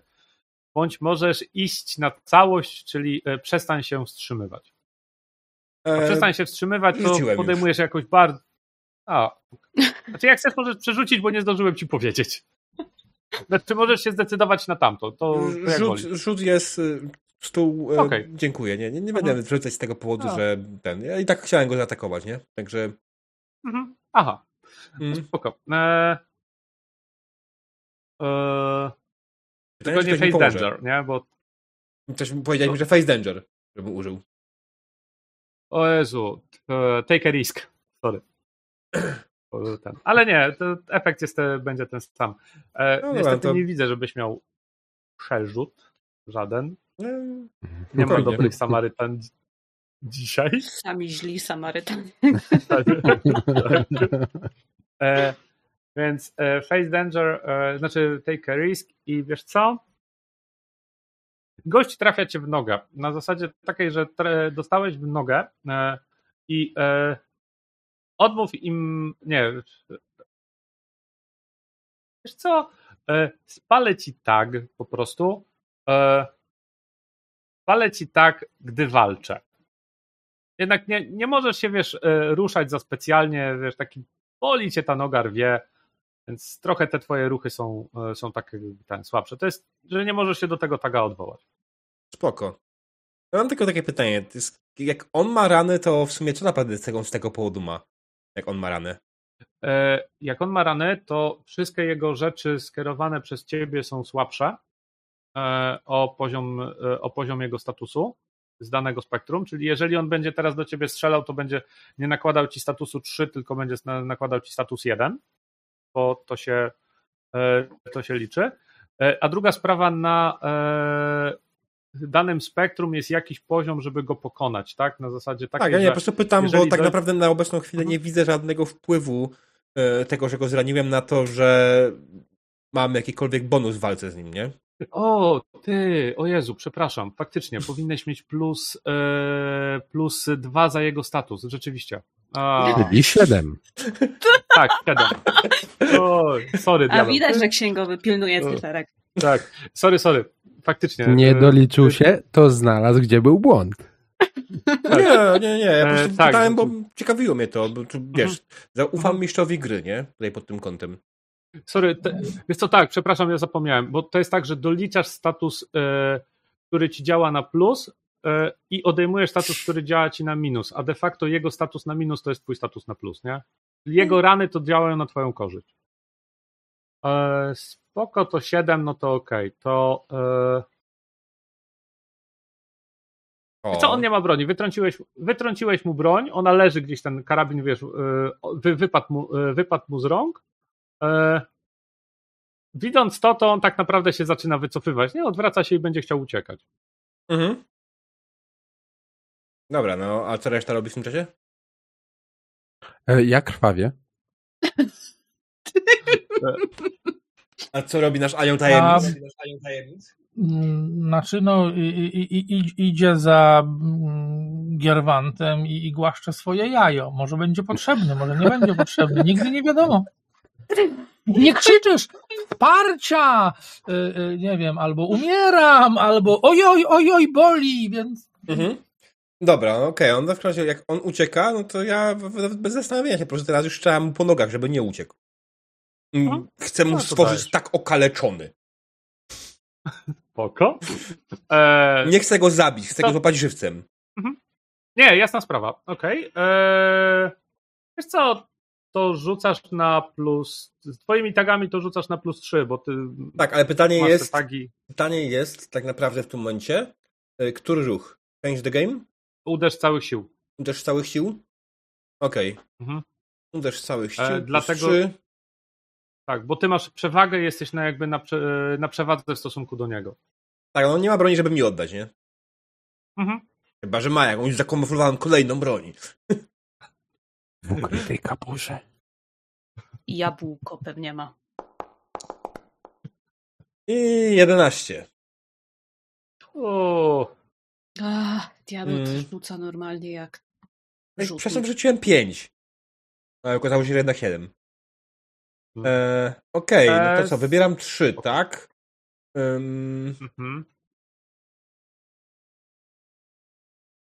No to co? Nie, wybierasz dwa z listy. Nie, 2, tak, dobra. Mhm. I daję mu appropriate status tier 2, czyli no co, zostaje tak okaleczony, 3. Tak, no on leży już, przewraca się w tym momencie, łapiąc się za przestrzeloną nogę i leży po prostu i nic się nie rusza. I co, upper hand chyba weźmiemy sobie, nie? No, to jest ten. Ewentualnie możesz to fabularnie, że kontrolujesz zniszczenia, które są wokół ciebie, bo tak to te kule gdzieś tam, parę kul poleciało jeszcze na boki, nie? Że... Okej, dobra, to zróbmy to jak najbardziej, że kontrolujemy ewentualny kolateral, żeby nikt nie oberwał przypadkiem, tak. Bo w sumie to tak, nie jest to taki głupi pomysł, bo w sumie to po prostu jak wziąłem po prostu gdzieś takie pół. Wystrzeliłem więcej kul niż znajduje się w magazynku. Tak, i ten, wszystkie w celu, więc on od razu się, wiesz, jakby przewraca w tym momencie. Ale oczywiście cały czas starałem się, żeby żadna z tych kul nie trafiła w żadne witalne narządy, żadną arterię, po prostu tylko tak, żeby nie mógł kurwa biegać. Na przykład go boli w chuj, ale to już jest pewnie inna sprawa. I teraz tak. Metagrowo patrzę, że jest 22:50. Do której chcemy grać i czy robimy przerwę? To jest przerwa, tak? Do której chcemy grać? Ja mam czas tak naprawdę do dowolnej. Pytanie jak reszta? No, powiedziałbym, że godzina to maks. Dobra, to zróbmy tak, że gramy do maksymalnie do 23:30, co powinniśmy jeszcze rozegrać jedną scenę i powinno być... Ale to nie skończymy scenariusz. Jedno strzał, cholera jasna. No to zróbmy dwustrzał, nie możemy zrobić dwustrzała. Ja bym z chęcią zabrał więcej zła. A potem skończy się na Light Machine Gunie. Nie. Ale dobra. Nie no, ja jestem za tym, żeby dokończyć. Idziemy na przerwę i widzimy się soon. Dzień dobry, widzowie, dziękujemy wam za chwilę cierpliwości i wracamy do sesji. Jay, scena jest twoja. Okej. Człowiek, którego postrzeliłeś, no, leży, trzyma się za nogę i ojczy, au, boli. Wy na tej karetce na sygnale gdzieś tam w tym momencie zaczynacie pędzić, wiesz, w stronę szpitala, wiesz, jemu tam jakiś opatrunek, wiesz, tutaj ten... krew, ten, podaj, od razu coś ten. I pytanie do ciebie jest, czy pani brat ma, jaką ma grupę krwi? Ponieważ jestem sneaky zjebem, mam teczkę na niego i mam tam wszystko. Więc mówię ARH+. Aha. Czy jest uczulona na jakieś leki? Nie. Oj, jest uczulony na truskawki. Widzisz, od razu to wszystko, wiesz, podają przez radio i jest informacja, że wiozą pacjenta z raną postrzałową, ma być szykowana sala operacyjna, bo będą mu to wyjmowali, wiesz, tą kulę. Spoko. Kamera zostawia was jadących w tej karetce. Ja tylko jeszcze chciałabym szepnąć ratownikowi, że on ma pakiet ubezpieczenia potrójne VIP. W Stanach Zjednoczonych jest to istotne, bo potem przyślą rachunek. Okej. Kamera w tym momencie idzie za chwilę za Chronosem, który tak stoi, rozgląda się i przed... Co robisz? Tak, no bo zostałeś sam, ci pojechali karetką. Szedł za mną. Aha. Dokładnie. Ja szedłem za Gierwałem, czy jak mu tam. Nigdy nie pamiętam. Te słowiańskie imiona. Nie może się kurwa nazywać Joe albo nie wiem, Steve, albo. Albo tak prosto Jebediah. Przepraszam bardzo. Kumple mówią mi jeb i jest dobrze, no. Anyway. Więc tak, no i idę za nim i patrzam, no może trzeba będzie gościa przesłuchać albo coś, nie wiem. Okej, jesteście na ulicy, zaczyna się robić jakieś takie małe zbiegowisko, no bo ludzie strzelali mimo wszystko, wiesz, i jesteście we dwóch nad tym typem, nie? Ktoś tam, wiesz, na zasadzie takiej wyciągnął już komórkę, wiesz, dzwoni po policję, no to tak mniej więcej wygląda sytuacja, wiesz, jest takie zamieszanie, ale jesteście nad nim sami, we dwóch macie trochę przestrzeni, ci ludzie jakby nie podchodzą, bo jednak mimo wszystko zwrócili uwagę, kto do kogo walił z pistoletu. No ja mogę spróbować tak, wiecie, nie ma się na co gapić, proszę się rozejść, nie? Ale przy moich dzisiejszych rzutach to na pewno wygeneruje, nie wiem, dziki rage tłumu, który nas rozszarpie, więc jestem za. Co? Tak, a ja myślę, że ja w tym momencie, jak już stoję nad nim wyciągniętym pistoletem, celuję mu prosto w głowę i tak, wyszczeliłem w ciebie 10 kul i pewnie zastanawiasz się, czy w moim magazynku jest jeszcze jedna kula. Pewnie nie, ponieważ Desert Eagle ma 9 kul, ale w jaki sposób w takim momencie wywozić 10 kul, ty zastanawiasz. Ale nie przejmuj się, dla ciebie zrobię wyjątek. Wyciągam swój drugi pistolet, na którym z lewej strony jest napisane IN, A z drugiej strony Voice. Ten pistolet jest pełny, więc gadaj.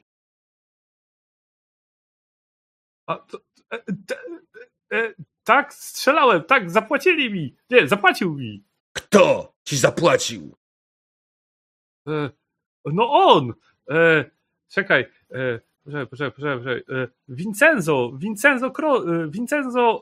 Favanza. Vincenzo Favanza. Pierwsze słyszysz, nie znasz w ogóle typa, nie wiesz kto to jest. To on, Vincenzo Favanza, ten, który stoi za wszystkim. Człowiek, który pociąga za sznurki. Człowiek, który... Kurwa, jest Vincenzo Favanza. Kustoszem w muzeum. No to kurwa. Jak mnie okłamiesz, pamiętaj, że mam jeszcze obok siebie jeba. Pewnie zastanawiasz się, jak jeb dorobił się swojej ksywy. Oczywiście, że na pewno od tego, że jak przyjebie, to inny raz.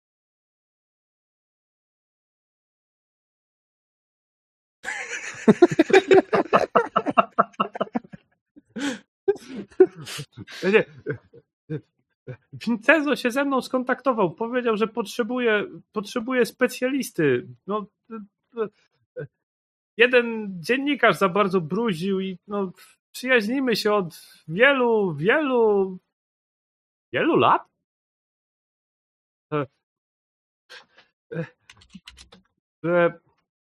Nie wiem, co ci mogę powiedzieć. Mogę ci podać, gdzie mieszka. Dajesz. Podaję ci adres, też totalnie nic ci nie mówi, po prostu jakaś ulica w Seattle. Jak wbijasz na Google, patrzysz, aha, okej, spoko, okolica, jakieś ładne domy, duże, pewnie bogaty człowiek. A on w międzyczasie wypluwa z siebie kolejne informacje.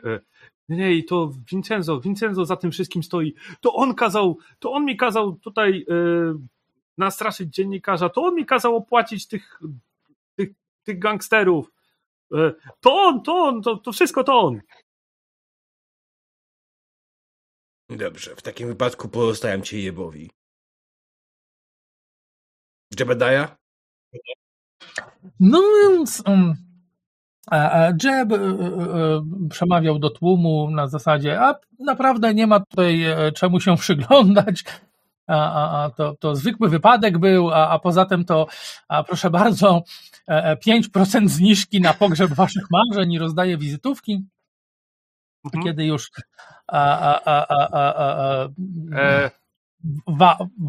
Wout kończył przesłuchiwać biedaka i zwrócił się do niego. Ten, wiesz, podchodzi, kuca nad gościem, zaglądał na oczy. Opowiedz mi o swoim wymarzonym pogrzebie. Nie, ja nie chcę umierać. Widzisz, że w tym momencie... Rozumiem. Pogrzeb żywcem. Tego jeszcze nikt nie zamawiał. Widzisz osoby stojące teraz w okolicy i takie... Tak się, wiesz, 2 kroki do tyłu. Nie? Jak się nachyliłeś i zacząłeś go pytać, jaki chce mieć pogrzeb. Widzisz, ktoś tam wyciągnął kolejny, poczekaj, ktoś wyciągnął telefon i słyszysz takie coś, przyjedźcie tu natychmiast, zaraz będzie jakaś egzekucja na ulicy. A myślałeś już nad jakąś konkretną lokalizacją, czy... Bo ja rozumiem, że pustynia byłaby popularna, ale z drugiej strony, wiesz, raz mroziliśmy jednego klienta w lodowcu. Słyszysz w tym momencie, znaczy obaj słyszycie, syreny policyjne jadące i to nie jedną, nie dwie, nie trzy, ale z 5 z różnych takich, wiesz, z różnych stron. Chyba jednak wezwali większą siłę do was. Spoglądam na Jeba, spoglądam na gościa leżącego przed nami. Masz dzisiaj szczęście, śmieciu. Ale jeśli raz się zobaczę, to wystawię ci fakturę pro forma. Ja mu wam dyskretnie dam wizytówkę za koszulkę i...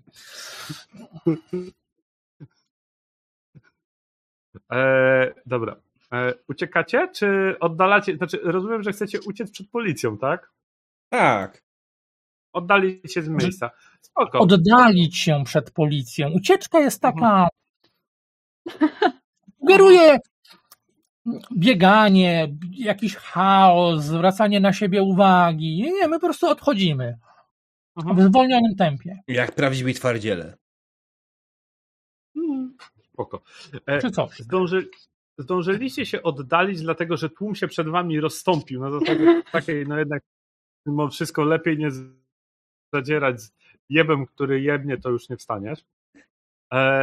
Więc rozeszli się, wiesz, tak wiesz, na boki, nie? Wy tak wyszliście z tego. Wiesz, przeszliście spokojnie ulicą, minął was jeden radiowóz lecący, w ogóle na was nie zwrócił uwagi, jak tam parkuje z piskiem. Spokój, cisza, jesteście poza. Oczywiście na ulicy są już jakieś blokady, tu jakiś śmigłowiec się gdzieś tam zaczyna ten kręcić w okolicy. Wróćmy teraz do karetki, wiesz, podjeżdżacie do szpitala. Wyciągają Aroha od razu na tych noszach, wiesz, wpychają go do środka, tam jeden klęczy u góry, wiesz, tam stara się go od razu zaintubować, to wiesz, jak to wiesz? Myślę, że jest to o tyle problematyczne, że dalej będę przytomny.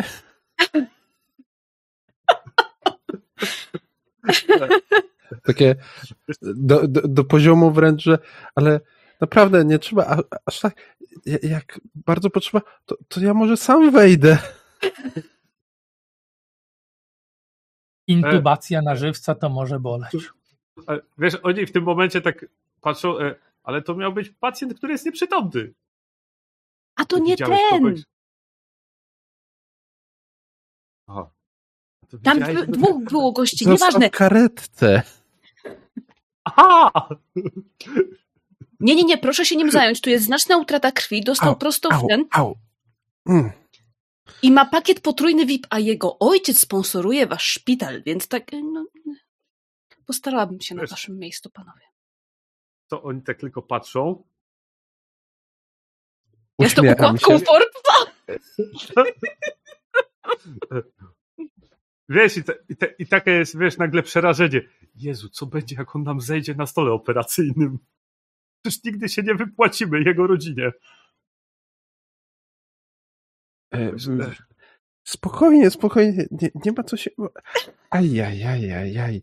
Ale się tutaj narozra. Proszę tylko mi pomóc, to tutaj, żeby się ładnie zaleczyło. Chcesz sobie sam na siebie użyć ruchu, zmień zasady gry i próbować zniwelować status? Chciałbym go zredukować chociaż, żeby to nie była aż tak dramatyczna rana do wiesz, zajęcia się przez lekarzy. A czy ja mogę mu pomóc jakoś? Wiesz co, możesz próbować wygenerować mu jakieś pozytywne statusy, właśnie zmieniając zasady gry. No właśnie, bo ja bym może chciała, bo przecież ja czasami wiem wszystko, nie? Czy ja mogę mu na przykład... Mam pewien pomysł. Jaki masz pomysł?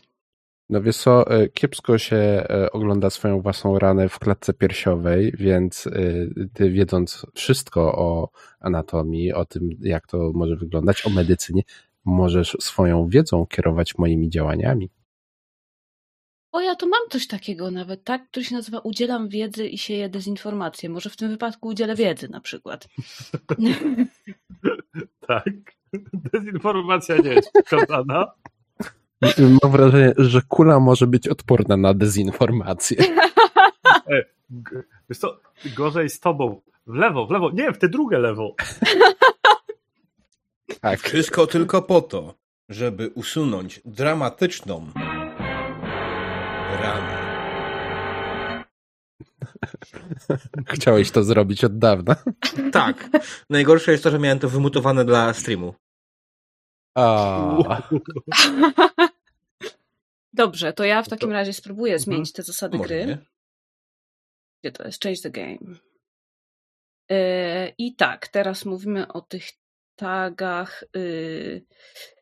No to co właśnie udzielam wiedzy.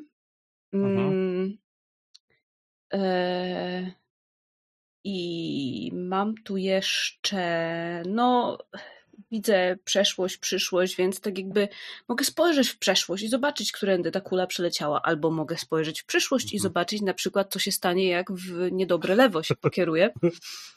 Także myślę, że to. No. Ja jeszcze tak patrząc po tagach, ten mi się podoba tutaj. Znaczy nie wiem, czy będziesz chciał użyć wiedza, która pozwala się dopasować, że nagle pojawia ci się cała wiedza na temat chirurgii w głowie. Tak, no zazwyczaj ja jej nie potrzebuję, ale nagle odkryłam w sobie wiedzę na temat chirurgii.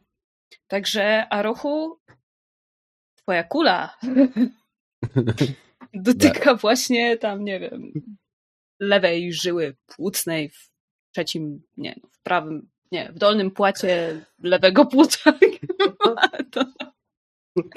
Okej. Dobrze, czyli mam 3. Change the game na +3. Matko bosko, teraz żebym coś rzuciła. Tu się nigdy nie zdarza! Nie mam szampana, żeby otworzyć, ale wyrzuciłam coś dobrego. Pełny sukces. Możesz stworzyć mu status 2. Dobrze poinformowany, jeżeli będzie się sam leczył. Tak. Lekarzu, wylecz się sam. Ja proponuję nazwać to coś w rodzaju boskie przewodnictwo. O, no to jest tak. To jak najbardziej. To tak bym chciała. To muszę coś porobić? Nie, to jak rozumiem jest status do wykorzystania teraz przy moim teście. Tak. Ogólnie można po prostu to chyba, możesz jako gracz pozaznaczać na tej liście, która ci wyszła, co wybierasz, ale... Ale tam się nie uzupełnia. A tutaj? To będzie co? Change the game? Tak. Bo redukujesz status, czyli starasz się wymienić grę. I to będzie, poczekaj, masz -4, +2 to jest już tylko -2 i twoje tagi. No więc leczący dotyk to dosyć oczywisty. Myślę, że tutaj ponownie wchodzi do akcji moja fizyczna ochrona, bo jednak powoduje to również to, że moje ciało jest w stanie wytrzymać cięższe takie obrażenia, ale też i szybciej się z nich wyleczyć. I myślę, że to tyle, więc będzie to po prostu rzut na 0. Taraza. Nisko. Wiesz co, tak myślę jeszcze, czy sama uspokajająca aura na ciebie nie może działać, że jesteś, wiesz, spokojny pod tym względem. To jest jedyne jeszcze, co mi przychodzi do głowy. Teoretycznie tak, ale wydaje mi się, że to jest już na tyle naciągane, że nie. A to nadal. 2 tagi miałem jak dopasować fajnie, więc rzućmy po prostu na 0. Okej.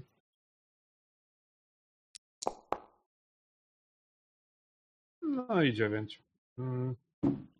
Możesz zredukować status o 1. No to jak najbardziej chciałbym to zrobić, więc to już będzie... nie, przepraszam.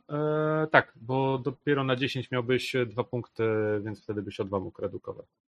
Spoko. Czyli redukujesz ten, że jesteś częściowy, czyli nie masz ciężkiej rany, tylko powiedzmy już masz tylko ranę postrzałową.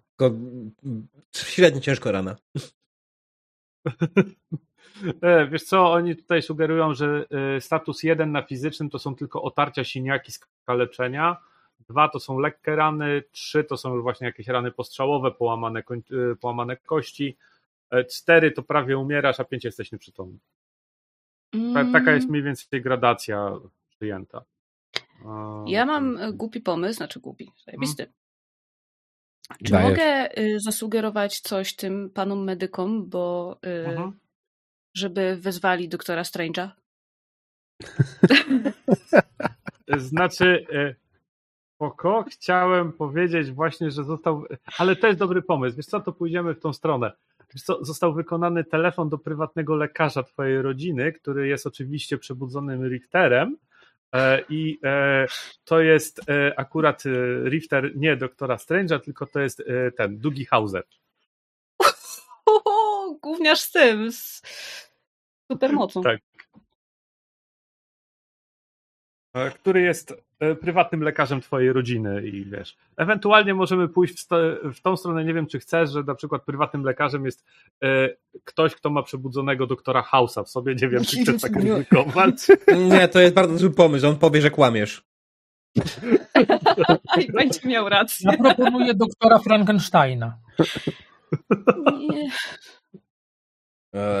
To może doktora Sheldona Cooper. Nie. Ale mamy już doktora w drużynie. Spoko. Przyjedzie, będzie cię łatał, to będzie dobry moment. O, i tutaj możemy sobie wprowadzić montaż i skończyć w pewien sposób sesję w tym momencie. No. Tylko na chwilę bym oddał, bo to jest tak, nie chciałbym rozdzielać drużyny, żeby drużyna nie było tak, że a, to wy jesteście w szpitalu, a to my polecimy teraz nie. Sprawdzać ten adres. My chcemy jak najbardziej najpierw spotkać się, przynajmniej ja chciałbym się najpierw spotkać z pozostałymi, bo wiem, że na tym adresie będziemy mieli trochę więcej do roboty i w dwójkę możemy nie dać rady. Ktoś musi chronić mnie przed kulami. Najlepiej aloha. A to spoko, ja mam królisie. Nie, no aloha jest dobrą gąbką na kulę. I ja mam też sporo akcji związanych z agencją, które chciałabym wykonać, ale to może faktycznie następnym razem. Ale mogę je zrobić zdalnie także. No więc myślę, że tak w ramach rozpoczynania ewentualnego montażu to Aroha dzwoniący i tłumaczący się swojej rodzonej siostrze. No tak, no właśnie, ktoś do mnie strzelał. Dasz wiarę?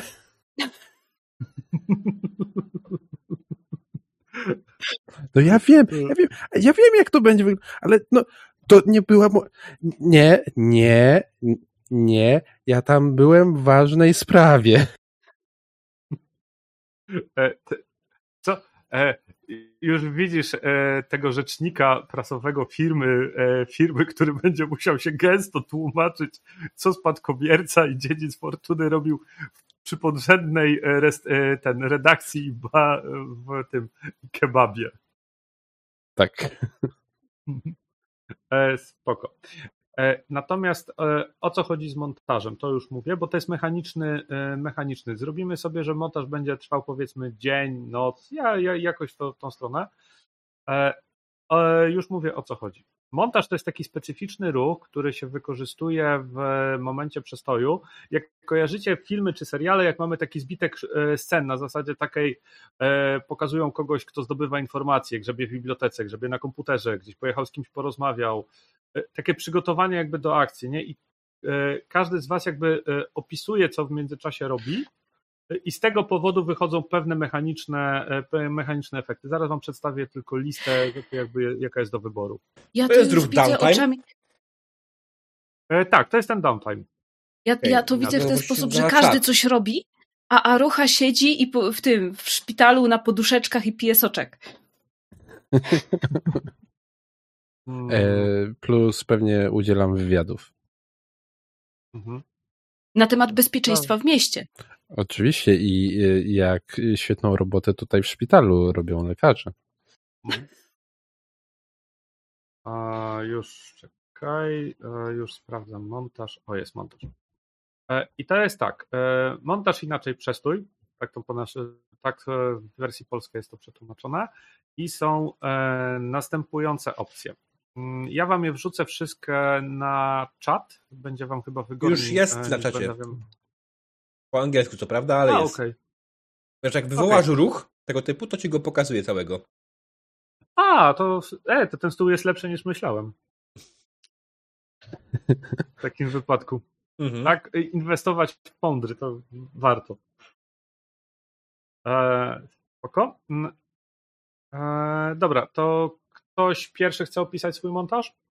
Najpierw może nam opisz, co dokładnie możemy, a my potem wybierzemy. Dobra. To też będzie dla ewentualnych słuchaczy przydatne. O, w sumie tak, dobra. To jest tak.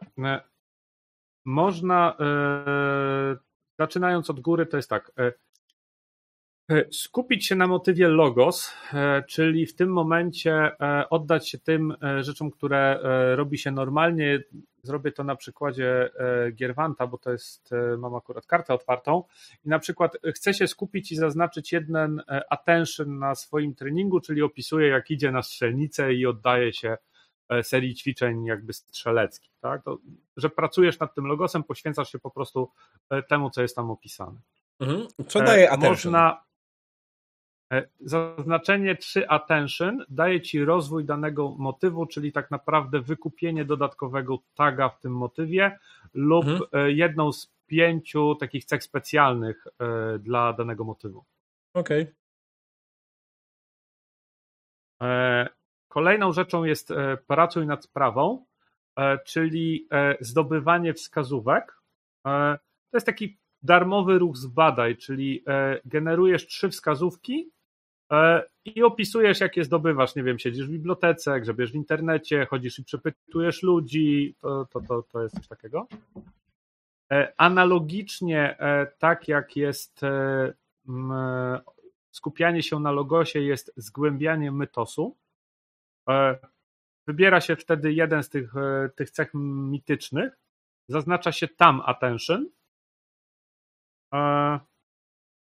i dostaje się jeszcze dodatkowo jedną wskazówkę. No też do wykorzystania, że poprzez kontakt ze swoją tą stroną mityczną, że jakby nad nią pracujesz, znaczy jej poświęcasz uwagę, jednocześnie jakby w nadnaturalny sposób dostajesz pewne wskazówki, tak? To jest to. Można przygotować się do kolejnej akcji.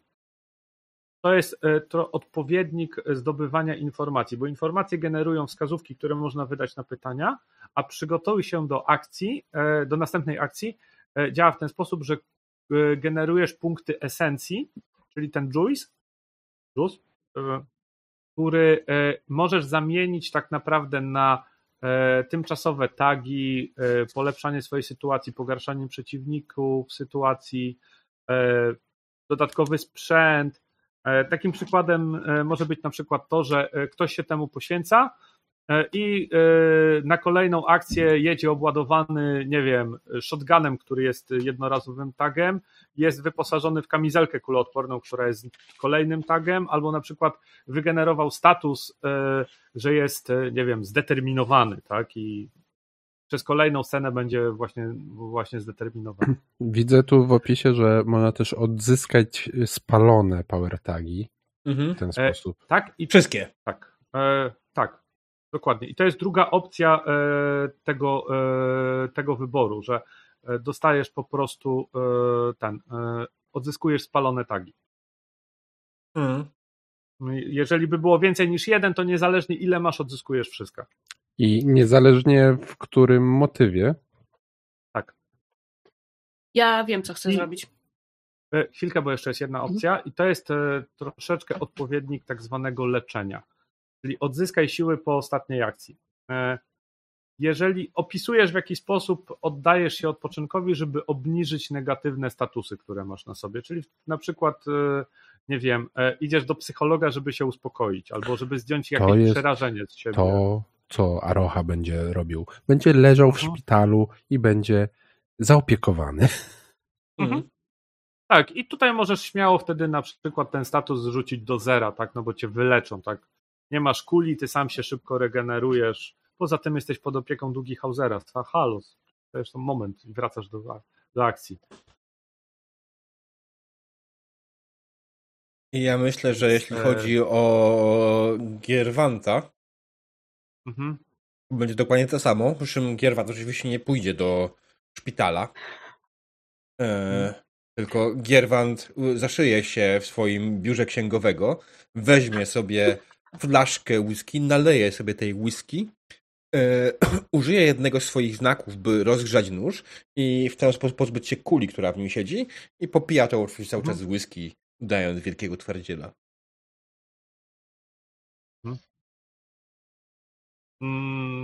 Jak najbardziej to tak, to możemy w to iść, to na takiego Rambo, ten twardziel a la Rambo O, Gierwant jak najbardziej. W jego stylu. Spoko. Co zrobi w takim wypadku Penny? Penny będzie work the case, bo jej się nic w międzyczasie nie stało, a ma tropy, ma cały czas ten niedopałek tego cygara. I idąc właśnie do pracy w agencji, czy tam ona zbiera tajemnice, więc zna hasła, zaloguje się na czyjś inny profil, doda ten niedopałek cygara do jakiejś innej sprawy, wrzuci go technikowi do przeanalizowania. Robiąc kawkę, wypyta tego agenta, którego widziała wtedy na telewizji, co on tam robił, co on tam wie, a jak się czuje twoja żona, opowiedz może, ojej. I wiesz, tak jakby chce zdobyć wskazówki w ten sposób. Spoko, jak najbardziej. Czyli możesz sobie dopisać, że masz w tym momencie 3 zbankowane wskazówki, które są prowadzeniem ten. I na końcu został nam, ale nie taki znowu ostatni, Chronos, a właściwie Jebediah, Jeb.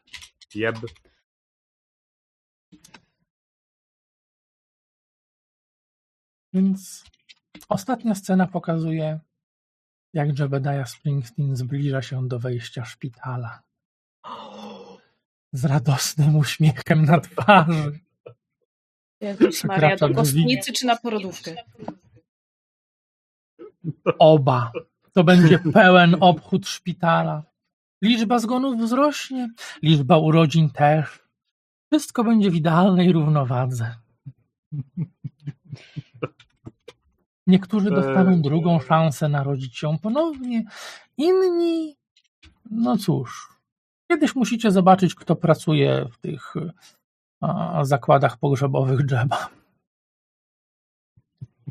A ja tylko dodam jeszcze odnośnie swojej sceny, że kiedy dokończyłem pić eliksiry, do rana medytuję. Eliksiry powiadasz? No whisky. Z lodem. Ja sobie zdejmę ten wkurzający status. To jest -1. Okay, tak. Spoko. Dobra. I w tym momencie możemy zrobić cięcie i zrobimy jeszcze jedną rzecz, która tutaj w tym systemie się zdarza, a mianowicie jest tak zwana monolog czy scena po napisach.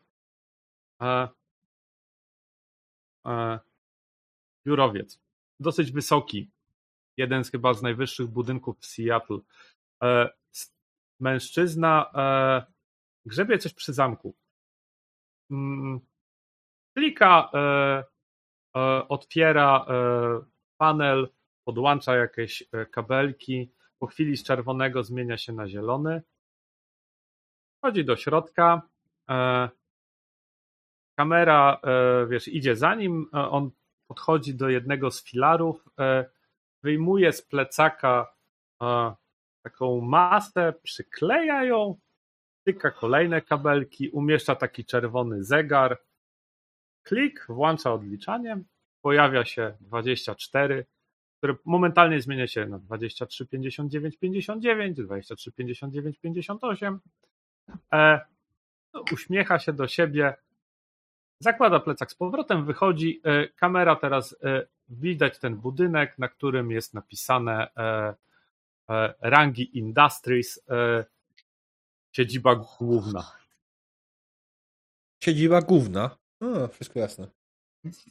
Tak. Przepraszam, masakra. Jestem zły, psuję ci klimat. I na tym możemy zrobić cięcie. Uff, dobrze, że nie jedna z naszych klinik. Wszędzie zakład pogrzebowy. Wtedy byśmy mieli grę polityczną. Dziękuję wam bardzo za sesję. Mam nadzieję, że się dobrze bawiliście. Jeżeli macie czas, to możemy zrobić sobie krótki jeszcze feedback. Jeżeli musicie uciekać, to musicie uciekać. Ja uciekać jeszcze nie muszę, więc mogę zostać. Pytanie, czy wszyscy chcą, czy chcemy już powoli iść offline, dostawić sobie feedback na ten? Ja jeszcze mogę. Chwilę. Muszę wstać o 8:00, więc... Spoko. Powiedzcie teraz tak, no bo oprócz Chronosa to jest wasze pierwsze zetknięcie z PBTA i, znaczy przepraszam, z Miastem Mgły i z moim prowadzeniem w ogóle Miasta Mgły, więc jak oceniacie sam system, jak oceniacie w ogóle to, jak się dobrze, znaczy dobrze źle bawiliście, tak? To jest coś takiego. Mam pierwszy? Całkiem dobrze. Mów bliżej. Ja się całkiem dobrze bawiłem. Zabawa jest super. Klimat nam podszedł dobrze i mam wrażenie, że wszyscy dobrze się bawimy, więc to pomaga, żeby nastrój się utrzymywał taki, a nie inny. Jeżeli chodzi o system, w miarę spoko. Nie generuje specjalnie jakby problemów, jeżeli chodzi o zrozumienie, co się dzieje. Jeszcze trochę więcej poznania tam, jakie są ruchy, co każdy robi. No i widać, że fajnie jest mieć trochę więcej wiadomości o tym, jak to będzie potem działać, bo w tym momencie na przykład Diabeł zrobił postać, że jest bardzo mocno nakierowana na jedną rzecz i ma przesyt tagów na swoją działkę i do czegokolwiek innego już dużo trudniej dopasować. Tak, ale było to w pełni zamierzone, zwłaszcza, że wiedziałem, że jest takie spalenie tagów i pomyśl sobie, że on na przykład właśnie w tym momencie spaliłbym jeden z tag do walki, tak? Okej, mam jeszcze trzy inne. No tak, prawda. I to jest, to był trochę ten cel. Ja nie chciałem stworzyć głębokiej postaci w żaden sposób, chciałem stworzyć tylko prostego napierdalacza, który ma upewnienie się, że nawet jeśli coś mu tak spali, to dalej będzie miał tą możliwość. No ale jest tam tak naprawdę parę rzeczy jeszcze, którym mogę próbować wykorzystać inaczej. Czym wiesz, nastawialiśmy się na jedną sesję, wyszło trochę więcej i wyjdzie trochę więcej, to jest z tego, co rozumiem. No teraz, jeśli chodzi o samo prowadzenie, Jay, prowadzisz bardzo fajnie, masz czasami, wydaje mi się, że trochę się stresowałeś i było więcej niż mówisz normalnie. Tak. Zwłaszcza ostatnią opinię to było słychać, ale to jest kwestia, tak mówię, dla mnie to nie jest takie specjalnie przeszkadzające, natomiast stary, gramy w grę po prostu. Nie stresuj się. Ja wiem, że się łatwo mówi. Będę grał w grę. Ale to jest to, więc kolejną rzeczą jest to, że jeśli chodzi o sam system, to co stwierdziliśmy gdzieś tam w przerwie, jeśli chodzi o jego przydatność na one-shota, to zdecydowanie lepiej jest wtedy mieć gotowe postacie niż przygotować wszystkiemu od zera, bo faktycznie stworzenie postaci w tej grze jest dość rozbudowane i mimo, że jest to niby prosta gra, jest na pewno fajnym elementem dla gracza, ale niekoniecznie na pierwsze spotkanie. No, ja byłam okropnie zagubiona na pierwszej sesji i no teraz już mniej więcej czaję, jak te tak dzisiaj robi i w ogóle, no i to można sobie w zasadzie wymyślić, co się chce i jest super. W ogóle pierwszy raz i zacięło mi wszystkich grających, oczywiście znowu tak samo jak poprzednio. A Discord mówi chyba po prostu, drodzy widzowie, że nie.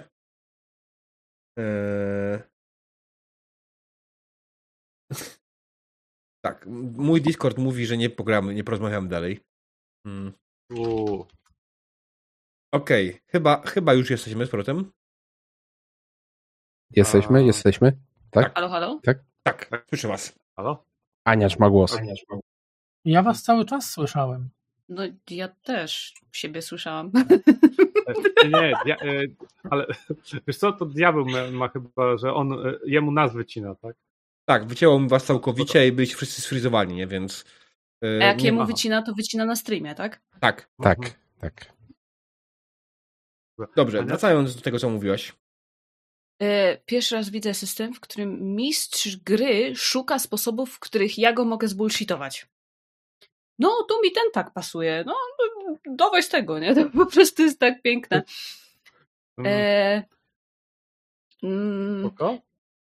I co? No, bawiłam się przednie. Jest fajnie. Dzieją się rzeczy i ze swojej strony jako gracza jestem szalenie zaintrygowana, co się stanie dalej. Więc ja bardzo chcę dokończyć ten scenariusz. Tę przygodę, zobaczymy. No co, wydaje się, że wie, co robi, także...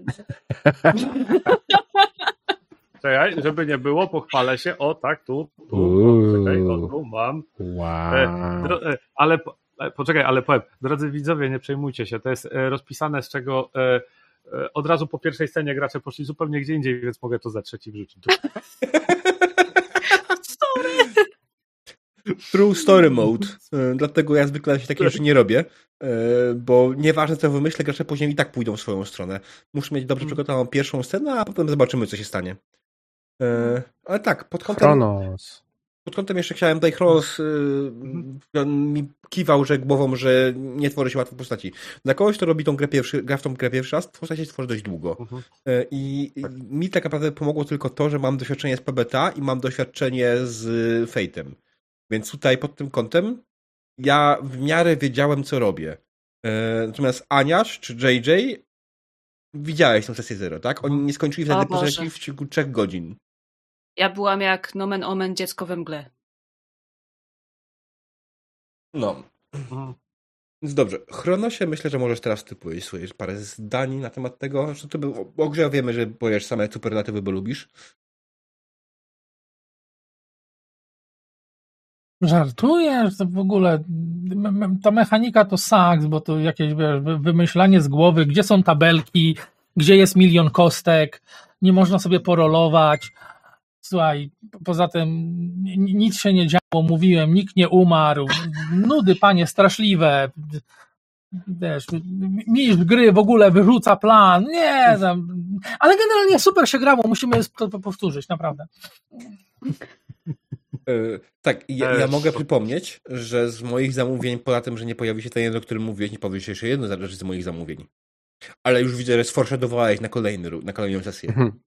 Tak. Eksplozje. Boże, wybuchy. Tak, to jest tak, to ja miałem to w planach jako może niewielki finał czy coś takiego, bo nie wiadomo jak to się potoczy, ale tak jest to trochę faktycznie foreshadowingu. I też jedna rzecz się z twojej listy niestety nie pojawiła, co już mówiłem na offie, to teraz mogę powiedzieć jeszcze widzom. Miałem pustkę w głowie. Diabeł zamawiał walkę z potworami. Jak trafił się strzelec, który jest rifterem, jedyne co mi przyszło do głowy to Wilhelm Tell. Nijak miałem pustkę w głowie zastanowić się na jaki potwór, jaki może być mytos jakiego potwora, który strzela. Ty, a w Heroesach Trójce nie było takiej meduzy wężowatej, która strzelała tak. Tak, lasu? Była. Centaur właśnie, na przykład centaury mogą być dobrymi strzelcami. Tak. Tytan ale... z Heroesów Trójki. A tak. Tytan nie rzucał kamienie? Pierunem. Cyklopy. A, cyklopy rzucały, dobra. Kurde, cyklopa mogłem wziąć, faktycznie. Ale mówię, to pustka w głowie miałem wtedy. Nie, spoko. Wiesz, mogłeś wziąć nawet Manticorę strzelającą kolcami z ogona, nie? Bo... Tak. Nie przejmuj, ja też niejednokrotnie mam pustkę w głowie, jak mam jakieś coś prowadzić, więc to jest naturalne. Pamiętaj, zresztą widziałem, że ta sesja nie da rady ją skończyć w ciągu jednego posiedzenia, bo za bardzo się rozgadaliśmy z pierdołami, kiedy chciałeś ty przyspieszać, my chcieliśmy pogadać z sobą, pobudować sobie jakieś relacje. A właśnie, bo jednym z waszych jakby tutaj mam na liście właśnie zżycie postaci, tak, że żeby te postacie jakoś z sobą trochę bardziej zaczęły funkcjonować. Ja też jakby się starałem wycofać po prostu z takiego, wiesz, narzucania tempa. Mam nadzieję, że dla was tempo nie było ani za wolne, ani za szybkie pod tym względem, tak? Nie, było okej. Tak mówię. No, myślę, że było okej. Mnie pasowało na pewno. Mhm. A jedną z moich słabszych stron to... Dziękuję. Jedną z moich słabszych stron jest kwestia taka, pilnowanie spotlightu. Czy żadne z was nie czuło się w jakiś sposób odstawione na boczny tor? Wiesz co? Nie. Ja miałem jeden taki moment, kiedy była ta scena, kiedy oni w trójkę byli w tym domu, ale w końcu, zanim zacząłem być niecierpliwy, przyszedłeś do mnie, więc nie miałem z tym problemu. Było okej, nie? Czasami tak jest, że jak to się rozdzieli drużyna i ten jeden gość już jest w innym miejscu, to tak jest, ale z założenia wychodzę, że słucham scen innych graczy i nie mam z tym problemu, że inni grają w tym momencie, a ja nie. pod warunkiem, że to później do mnie trafi z powrotem, nie? I wydaje mi się, że jako gracze tego spotlighta mieliśmy. Prawda, trochę ukradłem spotlight na koniec Chronosowi, kiedy przesłuchiwałem tego gościa, ale miałem po prostu tak świetny pomysł, że nie mogę sobie odpuścić. Przepraszam.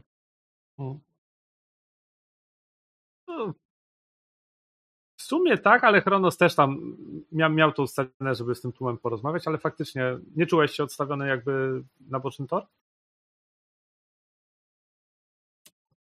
Znaczy, wiesz, spoczko, bo wiesz już przecież sam z siebie, że ja już to grałem i łatwiej byłoby mi ukraść rzeczy, jeśli chodzi o granie w Miasto Mgły, bo dziękuję za cameo przy okazji, tak? Na samym początku. No, proszę. Przepraszam. Drodzy widzowie, drodzy gracze, Jean-Baptiste Emmanuel Cognac to jest postać Chronosa z Miasta Mgły, który prowadzę za kamerą i który jest francuskim wrestlerem, u którego się przebudził Teutates i to jest najbardziej rozchwytywany model w tym mieście. Chronos mnie, jako że jego nie było z nami na sesji zero, to jego jedynym chyba założeniem hot było to, czy jest możliwe właśnie cameo tej postaci. Okej. Było. Dzięki temu mieliście jakąś fajną postać prowadzoną przez Chronosa na tej sesji. Ale twoja postać była fajna. Kurczę, wychodzisz i mówisz głaszczę, wyciągam jajo i głaszczę, to... Czy zaplanował już pan swój pogrzeb? Tak, opowiedz mi o swoim wymarzonym pogrzebie, to ja nawet nie wiem, co powiedzieć. Słuchaj, biznes musi się kręcić, nie? Wiesz, to ludzie sami nie przyjdą i do tych klinik i do tych pogrzebowych, wiesz... Ja zastanawiam się, czy na jakichś konwentach też nie otwierać budki. No. Czy ty prowadzisz AS Bytom? O, przebudził się w tobie ten RIS AS Bytom. No do pary, jak lecimy w takie rzeczy, no już tutaj mamy księgowego po Polskim Ładzie, no. Przepraszam. Potraktowałem to troszeczkę jako też zamówienie, bo to zdaje się na sesji zero przewinęło się gdzieś. Tak, śmieszkowaliśmy z tego. Tak, diabeł chyba, to ty też tam coś wspominałeś? Ja się nie odnosiłem w ogóle do Polskiego Ładu w ten sposób. JJ to rzucił. Tak, ja to rzuciłem. Ja miałem taką chwilę, że o mój Boże, wyobraźmy sobie przebudzenie w kimś Polskiego Ładu. Więc mam nadzieję, że te takie małe cameo też było spoko. I jeszcze zapytam tylko o jedną rzecz. Jak oceniacie sam monolog na wejście, i samą scenę na wejście? Ta, która teoretycznie buduje jakiś klimat, czy przedstawia sytuację? Nie za długa była? Mogło być delikatnie za długo. Okay. Ale tylko delikatnie. Wiesz co, no bo w sumie gadałeś faktycznie z 2-3 minuty i to nie było jeszcze pod etap, nie był to etap Włody'ego Coelho, który potrafi grać 15 minut, zanim pozwoli graczom cokolwiek zrobić, ale ja już powoli czułem niecierpliwość. Problem z dłuższymi opisami jest taki, że nieważne jak będziesz się starał, nieważne jak będziesz miał wódz, nieważne jak go wycyzelujesz, to w pewnym momencie po prostu stracisz uwagę graczy. Ja jestem z tych graczy, które mają raczej krótki span uwagi i z mojej strony mogę powiedzieć tak, poproszę trochę kurcze opisy ewentualnie tego typu. Ale diabeł, to ty masz ADHD, a przecież wszyscy wiemy, że twoim obowiązkiem jest słuchać opisu mistrza gry. Mnie tam na przykład się podobało, bo w tym czasie jeszcze zdążyłem kartę dokończyć, więc luzik. Co za pojazd. No. Znaczy, ja ci powiem tak, że ten początkowy opis faktycznie był tak jakby trochę przeciągnięty, natomiast mi się podobały te opisy, które były później. Miałam takie momenty, kiedy faktycznie zaczęłam sobie wyobrażać w pełni to, co opisujesz, więc... Czad zgłasza, że na początkowym monologu zabrakło intonacji. Była zbyt monotonna ta mowa. Niestety nie umiem wycyzelować intonacji swojego głosu. Tak, Miasto. Teoretycznie moim psim obowiązkiem jako mistrza gry jest nad tym pracować, ale who cares? Jayton, następny odcinek tego, co miało być filmem, a będzie miniserialem, po prostu zaczynasz w ten sposób, nie? Czołówka! I lecimy.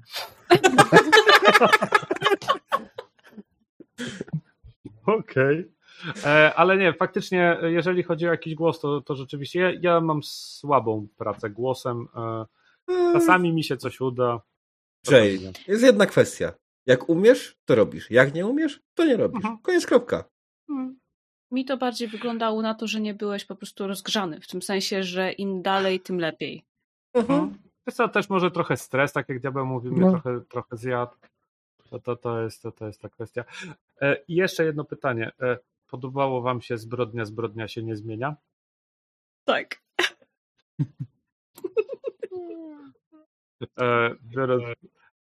Biorąc pod uwagę najnowszą kampanię u diabła. Spoko. Dziękuję wam wszystkim jeszcze raz. Rozumiem, że chcemy, żeby zło powróciło, tak? Tak. Okej.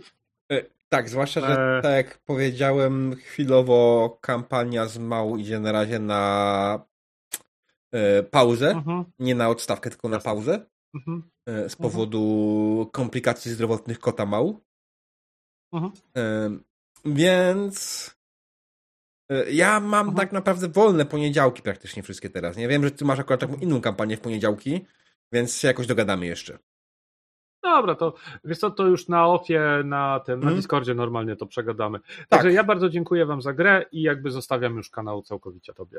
Jasne. Drodzy widzowie, oczywiście z mojej strony też tak naprawdę to wszystko. Więc zapraszam was na Discorda, jeśli ewentualnie chcecie się tam podzielić jakimiś informacjami bądź dopytać co i jak. Na pewno Jay, ewentualnie Chronos odpowiedzą nam nasze wszelkie pytania odnośnie Miasta Mgły.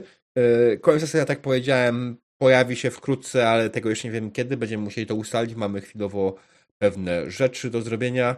A z mojej strony na dzisiaj to wszystko. Dziękuję bardzo. Życzę wam miłego wieczoru i dobranoc. Papatki.